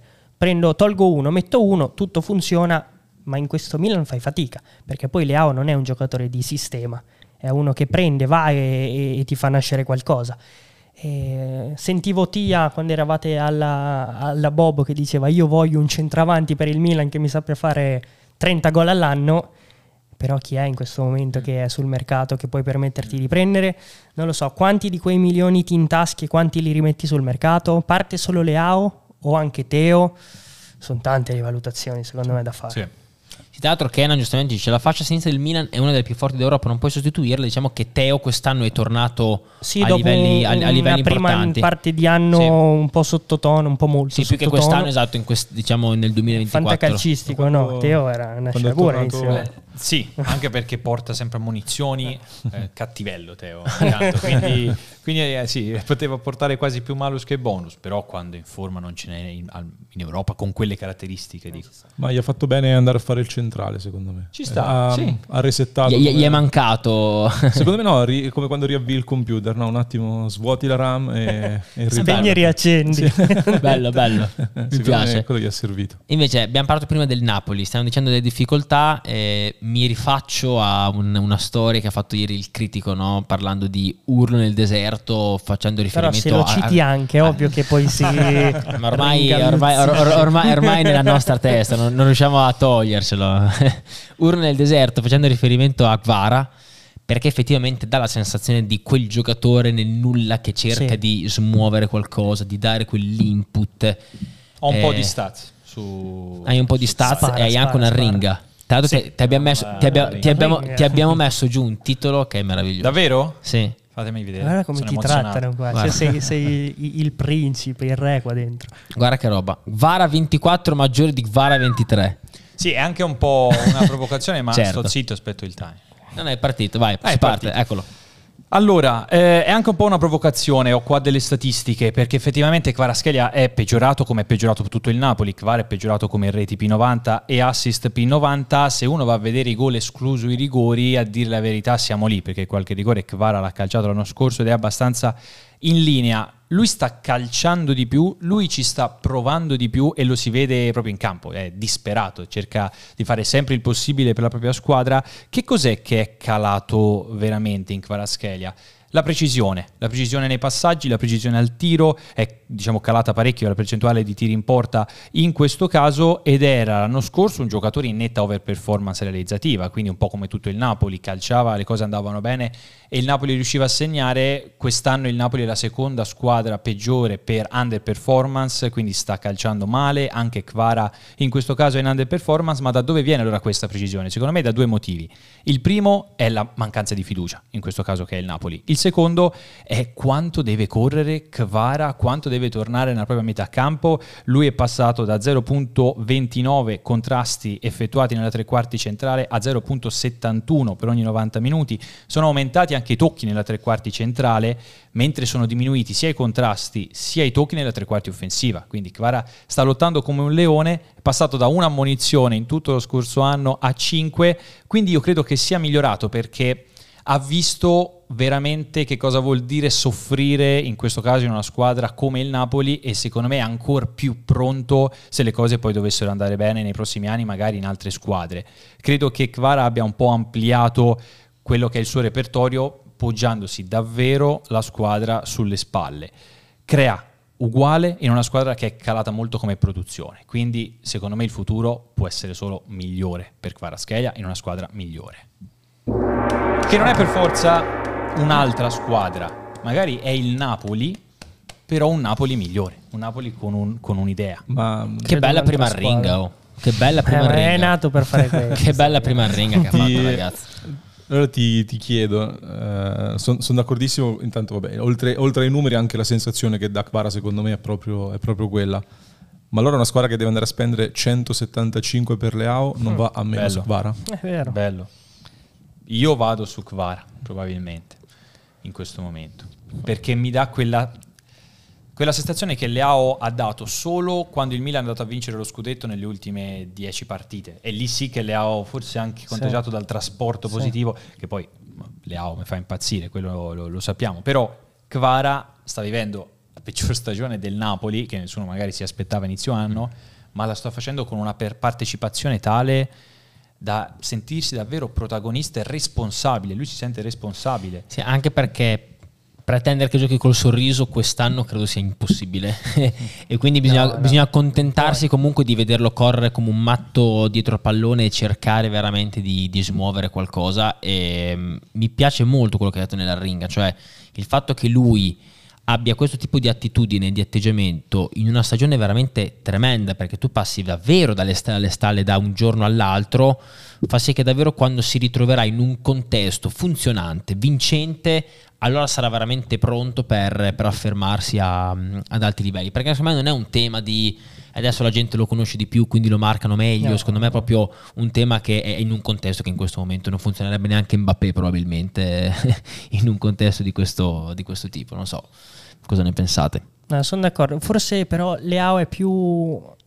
Io lo vedo più mh, cucito nel Paris Saint Germain di Kvaratskhelia perché è un po' una dimensione a parte. Lui lo vedo un Più non lo stella. so. Più- Sì, sì, Kvara probabilmente ha anche, ri- sì, esatto. ha anche qualcosina in più a livello, non voglio dire di ambizione, perché poi entri nella testa dei ragazzi che non, non lo sai. Però ti dà quell'idea del giocatore che veramente si mangerebbe l'erba per, Sì. per arrivare. Rafa no, in questo momento. Ehm, For- so, infatti- infatti meno forse- Paris Saint Germain, più una squadra più concreta. Esatto. Perché pari ve- tipo- vedo meno Gvara al pari Sì, che sì, più che Leao più- al esatto, pari. esatto, vedo, esatto, me- sì, vedo meno messa così. Vedo- esatto, messa così, messa così. Allora, Juve. L'umore in casa della Juventus qual è? E lo chiedo agli amici in chat, domanda proprio secca. C'è il rischio, ragazzi, secondo voi, di un crollo mentale della Juventus, cioè di quel calo di tensione che proprio ti porta a dire basta, non ha più senso, ha più senso combattere, perché questo qua in teoria era il periodo in cui la Juve avrebbe dovuto prendere dei punti all'Inter, no? ci si aspettava, lo dicevamo La all'inizio. Juve di marzo, sarebbe Eh. arrivata la Juve di marzo, la, la Ci si- bellissima Juve di ci si, marzo. ci si aspettava, ci si aspettava questo. Juve nel 2024 che parte molto forte, butta dentro prestazioni con, con tanti gol. Si va a vedere il calendario, si scrolla, si vede che l'Inter ha una partita in meno, si vede che l'Inter ha la Fiorentina, la Juve, la Roma. E allora si dice, dai, magari. Dai, che possiamo magari fare questo scatto scudetto. Lo scatto scudetto lo ha fatto clamorosamente, cioè non clamorosamente, lo ha fatto fortemente l'Inter. E allora adesso quale potrebbe essere la reazione della Juve? Cioè, secondo voi qual è l'umore? Di una squadra tranquilla che magari è anche un po' liberata dall'ossessione del peso dello scudetto, perché alla fine per meriti, ma si è un po' ritrovata lì, perché inizio anno secondo me nemmeno loro ci pensavano a questo obiettivo, eh, oppure in questo momento c'è proprio la delusione forte che, che ti fa dire, eh, vediamo.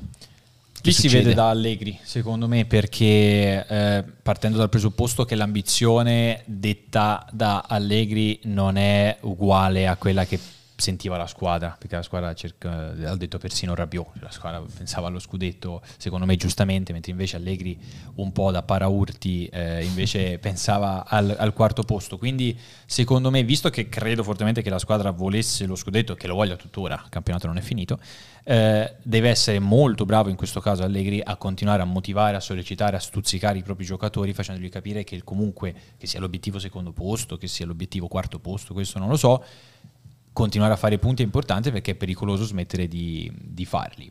Poi fare punti in una maniera propositiva, magari in ottica prossima stagione è un conto, farli un po' nella stessa maniera che secondo me è poco futuribile, magari è anche un altro e alcuni giocatori potrebbero un po' perdere un po' di entusiasmo, anche se la squadra mi sembra mentalizzata su questo. Nel senso, prima dicevi Edo sul discorso Murigno e effettivamente una squadra Roma che è molto forte e che poteva anche giocare molto meglio. La Juventus mi sembra invece molto mentalizzata sul gioco di Allegri. Sì, sì, questo è verissimo.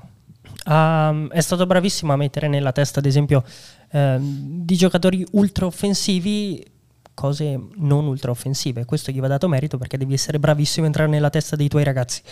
Ehm, quello che dicevamo prima, cioè dicevi prima, Samu, ehm, del fare punti.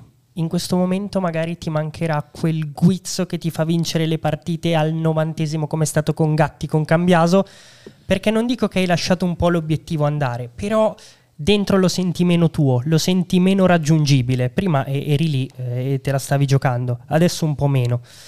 Quindi può essere questo l'unico, mh, l'unico minus che ti dà questo super vantaggio dell'Inter, che poi super vantaggio, oggi sono sette, Sette. perché li- Sette sono a a partite di pari. partite, a perché- parità di partite, sì, sì, tanto, sì, tanto, passa tanto è dalla partita di stasera, perché stasera è, è già un bel test, perché l'Udinese è una squadra che ti mette in difficoltà dal punto di vista fisico e magari puoi andare in difficoltà da quel punto di vista lì perché cose che abbiamo detto prima. Eh, quindi già la partita di stasera è un grandissimo test. Enorme, Mm. enorme. Sì, Solo una cosa su, su un commento di, di Scogna in questo caso. Io futuribile lo intendo dire.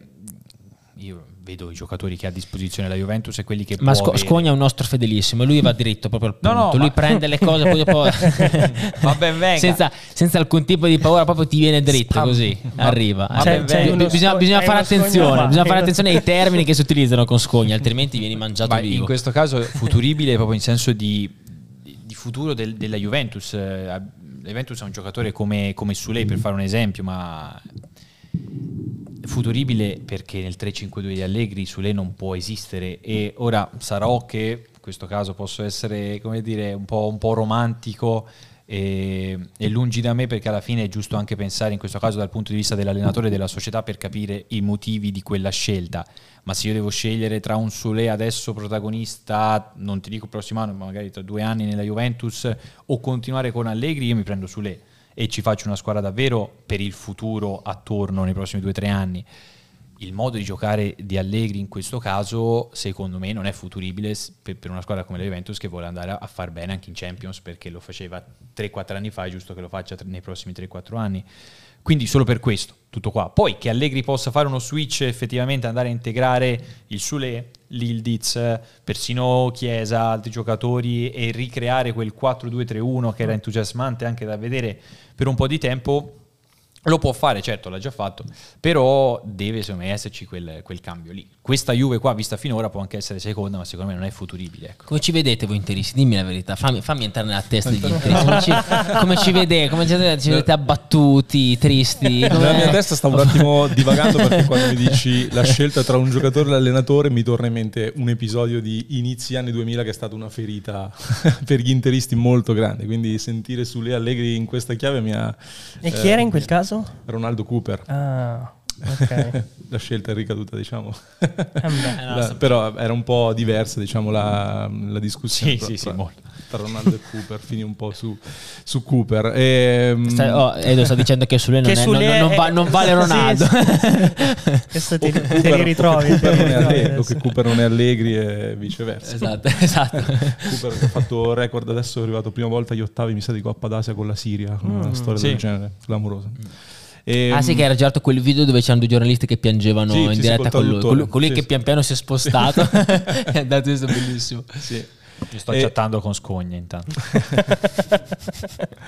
no, da, da esterno eh, ve la metto un po' col sorriso. A me è sembrato che però Allegri intanto ha gettato un po' la maschera, secondo me, su, sugli obiettivi e sapevamo tutti che comunque sotto puntava allo scudetto e adesso secondo me un pochino ha gettato la maschera. Detta col sorriso... Che, che me... ha detto? Mi sono perso...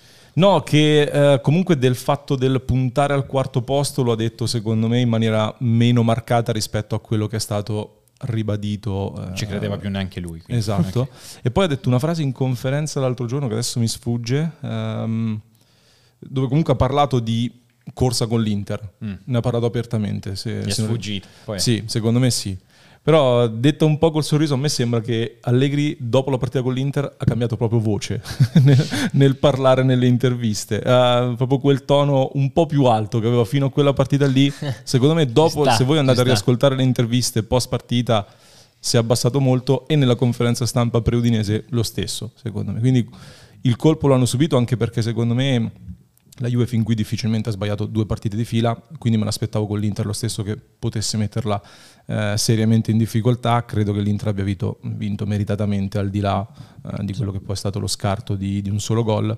E quindi un po' il colpo la Juve lo ha sentito. Sai che secondo me ha fatto più male l'Empoli? Mm. E, e, secondo me si è capito proprio dopo l'Inter, quando lui ai microfoni ha parlato di, di diciamo, settimana comunque di crisi, che poi sì. dopo lui ieri ci è tornato sopra dicendo è un modo di dire, comunque non è che siamo in crisi, ma è un modo di dire che comunque quando in una settimana fai un punto devi essere bravo comunque a uscirne velocemente. Sì. Però in quell'intervista lì, in quell'occasione lì ha proprio fatto riferimento a, alla partita con l'Empoli e mi ha fatto capire che lo spogliatoio ha fatto male, male, male. L'Inter, secondo me, eh, la Juve è arrivata alla sfida con l'Inter con tanti rimpianti, tanti, tanti rimpianti. Sì, sicuro. Poi ribadisco, per me non è ancora chiusa per quelle incognite che ho messo sul percorso Inter, così come ieri si parlava molto anche della zona Champions. Atalanta in questo momento la vedi mm. strafavorita. Sì. Però l'Atalanta gioca più partite di tutte le altre, eh, avrà l'Europa League, eh, quindi ancora aperto tutto quanto. C'è un caso Chiesa, ragazzi, secondo voi alla Juve? Sì. Anche secondo me. me sì. Anche secondo me. Perché quando c'è il rinnovo di mezzo non è mai, non è mai facile. Quando c'è un 2005 che ti supera nelle gerarchie, perché secondo me nella testa di Allegri l'ha superato nelle gerarchie. Ragazzi, ma ieri ha detto una frase non l'ho sentita io la conferenza. Ha detto so. domani Chiesa potrebbe giocare e se gioca avrà una grande occasione. Mm, quindi come per dire devi eh, dimostrarmi muoviti, che, che vali, che vali più del 2005. Muoviti perché per me, per me fosse sì. per me farei giocare... Io so, secondo me è già, mm, come dice Nope, è già fuori. Eh, giusto o meno non lo so, eh, però non lo vedo più centrale nel progetto, ma, perché, ma proprio perché, a livello te? di idea perché, sia del ragazzo te? che del, dell'allenatore. Per, perché? Per colpa di chi? Che cosa è successo? Io ho eh, una ringa su Chiesa. Non lo so, eh, fai la ringa poi ne discutiamo, così mi faccio un'idea. No, in realtà nella ringa non spiego, cioè io nella ringa cerco di rivolgermi un po' a, ad entrambi intendo sia Juve che, che Chiesa e dico Chiesa non fare la fine di, di Dybala, eh, inteso stringi i denti quando senti quel dolorino in più, eh, cerca di ritrovare la continuità, capisco la paura, capisco l'infortunio al ginocchio, capisco il peso di tutto quello che hai subito, ma è importante che tu riesca a stringere i denti quando senti magari quel, quel dolorino perché l'abbiamo visto con Dybala, la continuità è veramente troppo importante, ma l'abbiamo visto anche quest'anno quando tu, Federico Chiesa, nella prima parte di stagione hai veramente fatto tutta la differenza del mondo e secondo me avevi dimostrato di essere tornato ai livelli del Chiesa che tutti, che tutti conosciamo. Ma lo dico anche in tema di rinnovo, cioè perché Dybala era quel giocatore che ogni 2-3 partite si infortunava per degli acciacchi che poi andava a fare gli esami al J-Medical e non c'era mai non c'era mai lesione e allora tutti ci chiedevamo ma quindi è infortunato o non è infortunato? E dentro a, ad un contesto di questo tipo dove diventavano più le partite di assenza rispetto a quelle in cui fa la presenza e timbra la presenza, lui nonostante ciò continuava a pretendere questi 10 milioni, continuava a pretendere questo aumento di contratto, continuava a pretendere questo aumento di, di stipendio. E allora dico Chiesa non fare questo errore perché secondo me vali più di Dybala, perché secondo me anche i tifosi ti hanno dimostrato un affetto in questi anni molto importante, non scontato e soprattutto secondo me sei un grande patrimonio per, per la Juventus, ma lo dico anche alla Juventus, Juventus non fare lo stesso errore di Dybala, soprattutto non arrivare a scadenza e perdere un giocatore così a zero, cercate tutti e due di venirvi incontro. Come diceva Edo, siamo già fuori, cioè è già fuori, il ragazzo è già fuori dal progetto, lui nella sua testa è già fuori, allora diciamocelo, ditevelo in fretta perché non voglio che questa storia si, si concluda con, con, un parametro zero e con una situazione in cui non si capisce insomma quale sia stata la fine. Ecco, io ho solamente questa paura e questo desiderio. Sono d'accordo, io ho un pensiero su Chiesa rispetto a Dybala, ovvero credo che se Dybala gioca al 50% è comunque una gemma, un gioiello. Chiesa che gioca al 50% è un giocatore normale. Perché Chiesa è un giocatore di strappi, un giocatore di corsa, un giocatore anche che a volte butta la palla avanti e arriva prima dell'avversario e se gli togli un po' quella componente fisica per ricadute, per infortuni, per guai, rischi che diventi un giocatore un, po' più normale. Di Balas che ti gioca da fermo, probabilmente la palla te la mette lì dove vuole lui e lui praticamente quasi a volte cammina in quella mattonella vicino al vertice destro dell'area di rigore e poi ti mette la palla dove vuole. Chiesa secondo me questa cosa qua forse mm, non ce l'ha e non ce l'avrà mai, ma il miglior Chiesa è quello che strappa, quello che corre, quello che scatta, perciò deve ritrovare quella condizione lì. È un argomento delicato perché per certi versi è come se da punto, quasi da un punto di vista psicologico, sì. non solo fisico, quindi è un argomento molto delicato. Però sono tante le cose che vanno a, a peggiorare la situazione, nel senso, eh, come diceva Samu, Chiesa ha bisogno di essere al 100%, però appena sente un minimo, un minimo dolorino si ferma e magari la strumentale dice che non c'è nulla. E, e entra in campo con la consapevolezza di dire io devo essere quello per incidere, però appena sento male mi fermo. Ehm, poi mi vedo scavalcato da un ragazzino che ha iniziato ieri a giocare a calcio, strepitoso, ma comunque ha iniziato ieri a giocare a calcio. E un'altra cosa che va a peggiorare sul mio umore. E vedo difficile uscirne da una situazione del genere. Poi c'è un rinnovo in ballo eh, che sì. non sai. Un po' spigoloso. Io voglio chiedere, magari voglio chiedere di più perché mi reputo un giocatore da boh, 7 milioni annui, quando in realtà il campo sta dicendo altro in questo momento, non per valore assoluto, ma perché il campo sta dicendo alt- altro in questo momento. Ed è un altro fattore che va a peggiorare la situazione. Secondo me fai, fai, davvero fatica a uscirne in questo caso, sia se sei Chiesa che, sei, che se sei la Juventus. Quando scade Chiesa? Giugno 2025? Sì, sì. corretto. Cioè, se inizia la prossima va a scadenza. Sì, sì, sì. È una situazione peggiore, però, questa. Ma oggi? Chiesa o Ildiz oggi? Dicono Chiesa. In chat? No, no, dicono gli esperti. No, no, per, perdonami, non intendo dire oggi Juventus Udinese, intendo ah, dire scusami. A, a, oggi, da qui eh, a fine stagione, se l'Juventus dovesse giocarsi... No, no io, io, in realtà lo volevo chiedere proprio anche direttamente alla chat, ma certo. non solo per questa stagione, ma lo volevo chiedere anche per la prossima. Cioè, okay. se devi sceglierne uno, Chiesa o Ildiz? Ildiz perché è 8 anni più giovane. Quanto è 8 esagerato? No? Ma è solo, sì, un, tema, solo un tema di gioventù? Ragazzi in chat, rispo- rispondete. Chiesa o Ildiz? Ne dovete sceglierne uno per la prossima stagione. Da chi ripartite e perché? Eh, eh. Bella questa. Io ti, nel frattempo dico solo una cosa su, Vai, su vai, Chiesa vai. dal mio punto di vista. Intanto a scadenza 2025 la situazione è peggiore perché chi ti offre oggi il valore di Eh, Chiesa sul mercato? bravo. Nessuno. Nessuno. E quindi sei in una situazione molto molto complicata. E dall'altro lato non sono nella testa né nelle gambe di Chiesa, quindi non so come sta fisicamente, non so i dati che hanno a disposizione la Juve. Se ci sono dei dati che però certificano che con questi problemi fisici non recupera al 100% o ha difficoltà a fare quegli strappi lì, deve mettersi anche lui nella testa di cambiare tipologia di gioco, cioè rendersi conto che post problemi è un giocatore diverso dal, dal Chiesa di prima. E quindi anche questo andrebbe considerato se, se è disposto, se è disponibile a farlo. Eh, la chat, Eh, chat è è molto schierata, eh. molto È- è- schierata. è schierata, E sai sì, che io, sì. io in questo momento, per tutto quello che ho detto prima, tendo anch'io a dirti Ildis l'anno prossimo. Poi se esce, non- eh, sì. se esce la, la voce della 10, cioè anche quella è una cosa importante, eh. Tu stai Molto. dando l'investitura, È della, della tua maglia storica a un È ragazzo del 2005. E, e dandola, perché se tu dai la 10 a Ildiz vuol dire che l'anno prossimo ti fa il titolare. Eh, immagino, nella mia visione di calcio, in un mondo giusto. Però se Ildiz ti fa il titolare vuol dire che Chiesa si siede. Chiesa si vuole sedere. Chiesa lo vuoi far sedere a un anno dalla scadenza del contratto? Assolutamente no, perché poi vai a perdere solo dei soldi. Eh, quindi è difficile, è difficile. Però io ti- se devo scegliere in questo momento ti dico Ildiz. È solo un gioco, ma per il prossimo anno chi è, mh, Ildiz e Sule sono sostenibili insieme in una formazione tipo della Juventus. Boh. Eh, Per me sì, per me sì, eh, con Chiesa a destra. l'allenatore sei, sei Per, per me, per me sì, con Chiesa a destra.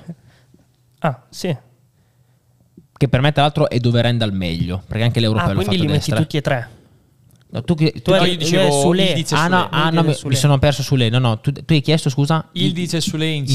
insieme. Ah. Io spero che non sia così l'attacco della Juve. Ti posso rispondere in questo modo. Cioè, spero che no- il tridente non sia Sì, titolare, sì, sì, ci non sta. sia composto da Ildiz e Sule. Lo spero. Che Ildiz, poi Ildiz per me è più un attaccante che un esterno, Eh, ragazzi. per eh. quello, Cioè, per per me quello, Ildiz eh. non puoi metterlo a fare quello che fa Chiesa sulla sinistra. Ildiz è uno che, che vuole orbitare nelle zone centrali del campo, non vuole sentire la linea pestandola come Chiesa, magari. Eh, è uno fatto più per gli spazi stretti, un po' quel simil eh, Wirtz, eh, quei giocatori lì, eh, con più strappo, con più forza, con più probabilmente grinte e si porta dietro più avversari.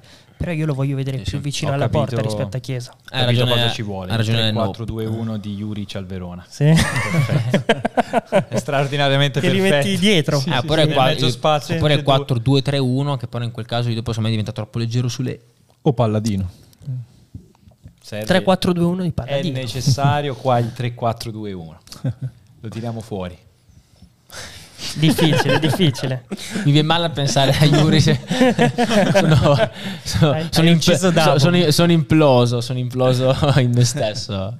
Esatto, eh, però no, comunque è incredibile perché il calcio è poi questa roba qua, no? Cioè sono bastate 5 partite Sì. sì, di Ildiz e 5 no. Fino a, fino a qualche settimana fa Chiesa era giustamente considerato Certo, il giocatore certo. più importante da tutta la tifoseria della Juve, adesso sembra Però se pensi, par- mm, se pensi alle parole di Allegri, veramente se Chiesa stasera dovesse partire da titolare, ti fa magari la doppietta e ti, mette, ti tiene in carreggiata con l'Inter, lì la valutazione magari cambia, Cambia, un'altra sì, volta. sì, totalmente, eh. totalmente. E quindi Ma lì infatti il io- ragazzo deve essere bravo a, a- Io a infatti- spiccare io e non a infatti tirarsi sono giù da solo. d'accordo, non sono d'accordo nel dire, eh, cioè quando tu dici, come dicevano prima in chat, i ragazzi, eh, che è già fuori, per me no, per me no.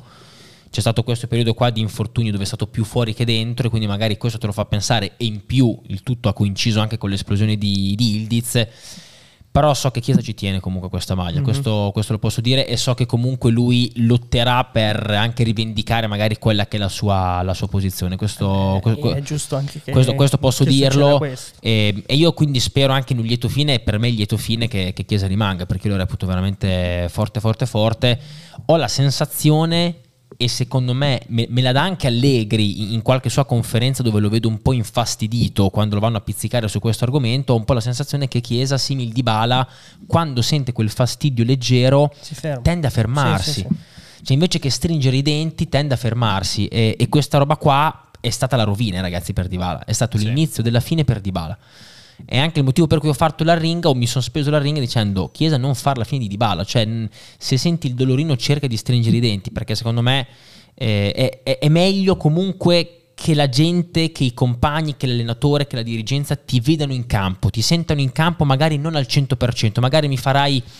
tre scatti in meno, mi fai tre strappi in meno in una partita, ma ti vediamo, ti tocchiamo. Sei presente ti sentiamo, ti sentiamo. Al massimo fai 60 minuti, poi entra Ildiz, va bene, però eh, cambia completamente. Invece così, ragazzi, nel 2024 c'è stata una Juve senza Chiesa eh. Eh, e questo ti fa pensare che comunque ci possa essere anche un caso Chiesa. Non lo so, ho scatenato il silenzio, basta. No, è che è un tolto- argomento. è- tolto la parola a il, tutti. il punto è che è un argomento in cui mh, effettivamente è difficile capire come si sente il giocatore, ma anche qual- quale può essere la soluzione. Cioè, mh, medici migliori, non- cioè, qual è la soluzione? Riposo? No, Non c'è. per il riposo pro- non va bene. prova- non va Eh, bene se vuoi- deve giocare, in realtà non va bene perché il ragazzo non si sente pronto Eh, per giocare. Capito? È un cane che si morde la coda. Quindi è, è una gestione sicuramente eh, particolare. O fai, giustamente come dicevi Matte in questo caso, ovvero alternarsi, che comunque sia nel calcio di oggi è sempre più frequente con i cinque cambi, ci sono delle vere e proprie coppie che si alternano in tutte le squadre. Sì. Fai una gestione di questo tipo, che è normale poi che eh, il Chiesa che ti gioca 60 minuti, magari se avesse avuto la possibilità di giocarne 80 ti avrebbe segnato al settantesimo, ma questo settantesimo è solo fantasia perché è uscito prima, quindi eh, c'è, c'è anche questa considerazione da fare, quindi il giocatore non sarà mai poi al 100% se gioca solo il 60% dei minuti, No, però sono è l'unica d'accordo, cosa eh, sono che può d'accordo, fare. però sai, ci sono momenti in cui magari quello è il tuo massimo e preferisco che sia così piuttosto che averti, non averti, averti, non averti, che, che allora ti fa venire voglia e poi ti porta davvero a scadenza eh, senza che, che nessuno riesca a trovare una soluzione. Io l'unica cosa che volevo dire è, sono tutti discorsi tecnicamente molto corretti, non volevo togliere il romanticismo, però secondo me dei paragoni con quello che dicevo dell'Inter ci sono, quindi tante scelte saranno fatte anche per esigenza, secondo me. Quindi adesso facciamo ragionamenti sulla tecnica, la cosa. No, no, ma è corretto. È corretto. Quindi secondo Cioè, me... insieme a Bremer è l'altro che ti porta... Cioè, eh, Qualcosa- ragazzi, ma anche vero, il discorso, cioè anche l'estate dell'Inter, o si parla di Sule in condizioni di una società sana, eh, normale, l'Inter Casadei probabilmente non lo vende Sì. o cerca di valorizzarlo, eccetera. Invece lo vende e, Hai ragione. e va così. Quindi alcune scelte secondo me inevitabilmente saranno prese anche dal lato costi-opportunità. Hai E ragione. Chiesa forse è il giocatore giusto per monetizzare. Mm, un rinnovo complicato, eh, è abbastanza semplice da sostituire perché hai Ildiz in casa e anche se non prendi il 100% del valore di Chiesa comunque vai un Cioè è chiaro a- che se tu vendi Bremer Chiesa, c'hai un pacchetto liquido che in teoria non dovresti andare a reinvestire subito per quella che è la politica di, di Giuntoli, eh, però se tu sei bravo comunque riesci a mettere mano anche da qualche altra parte. e perché proprio al centrocampo della Juve dove, dove secondo me continuano ad esserci ancora tante, tante lacune, tanti buchi eh, sono sacrifici dolorosi, però hai ragione tu. Cioè, probabilmente mm, bisogna anche vedere un po', essere pragmatici in questi casi qua. E Bremer, Chiesi in questo momento sono forse i giocatori più, più vendibili. Ma ci metto dentro anche Vlaovic, ma mi sembra comunque in una situazione diversa. Sì. Cioè, Vlaovic è stato tra i cedibili per talmente tanto tempo che adesso forse non, ce- non ci si pensa neanche più a quell'uscita lì. Eh, ma anche perché probabilmente Chiesa ha già il sostituto, cioè la Juve ha già il sostituto in casa di Chiesa, eh, Sì, a sì, differenza di Vlaovic. Diciamo che sempre sull'esperienza Inter ogni estate si fa il nome di questo di quello, poi scappa la sorpresa. Quindi ehm, si pensava bastava Kimi, poi oltre al problema Eriksen e Lukaku, eh, tante Esatto. cose succedono. Va bene ragazzi, siamo praticamente giunti alle due ore di trasmissione, abbiamo toccato penso tutti i punti possibili e immaginabili, siete, siamo stati in tantissimi, siamo stati anche oltre i 400, per cui grazie veramente, veramente a tutti. E nada, io saluto anche chi ci sta guardando, chi è arrivato, i coraggiosi che sono arrivati fin qua, fino alla fine del VOD su, su YouTube. Per i nuovi spettatori, seguite tutti in the box. Appuntamento alle 14, tutti lunedì, sempre sul canale Twitch di Tutti in the Box. Grazie Samus, per tutti sei divertito. Grazie spero, a voi. spero di vederti presto. moltissimo. Vi volevo dire che mi manca Pogba. Non lo so, ve la lanciavo. perché, perché ce l'avevi in 6 calci su in 3 4. su 3. Ah. e poi mi vantavo anche di aver fatto il colpo. Poi dicevi sottovalutato. Sottovalutato. invece Temo tu non sia stato l'unico. Però mi manca in generale, brutto perché dicevi prima del centrocampo, alla fine eh, c'è un signor centrocampista in questo caso nella, nella Juventus, però chissà, chissà. Chissà. Chissà. Mm. Fazel il Gabbione torna la settimana prossima. Promesso, oggi sono stati anche i problemi tecnici. Adesso i ragazzi dobbiamo portare in stazione che devono rientrare. Purtroppo ho, ho dato priorità il più, di Mandarò. più, Questa è più, colpa più- di più al Mandarò. calcio. È colpa di Mandarò. Quando Non, non possiamo. dip, eh, c'hai i tempi risicati. Succede questo. Però promesso il Gabbione tornerà settimana prossima nella speranza che non ci siano problemi tecnici. Così partiremo, partiremo puntuali e avremo tutte le due ore abbondanti. Esatto. Se l'udienza fa bene, Pogback 3.0. Edo, grazie. A te, a voi, ciao a tutti. Lora, grazie. Grazie a voi ragazzi. Ciao ragazzi, buona serata.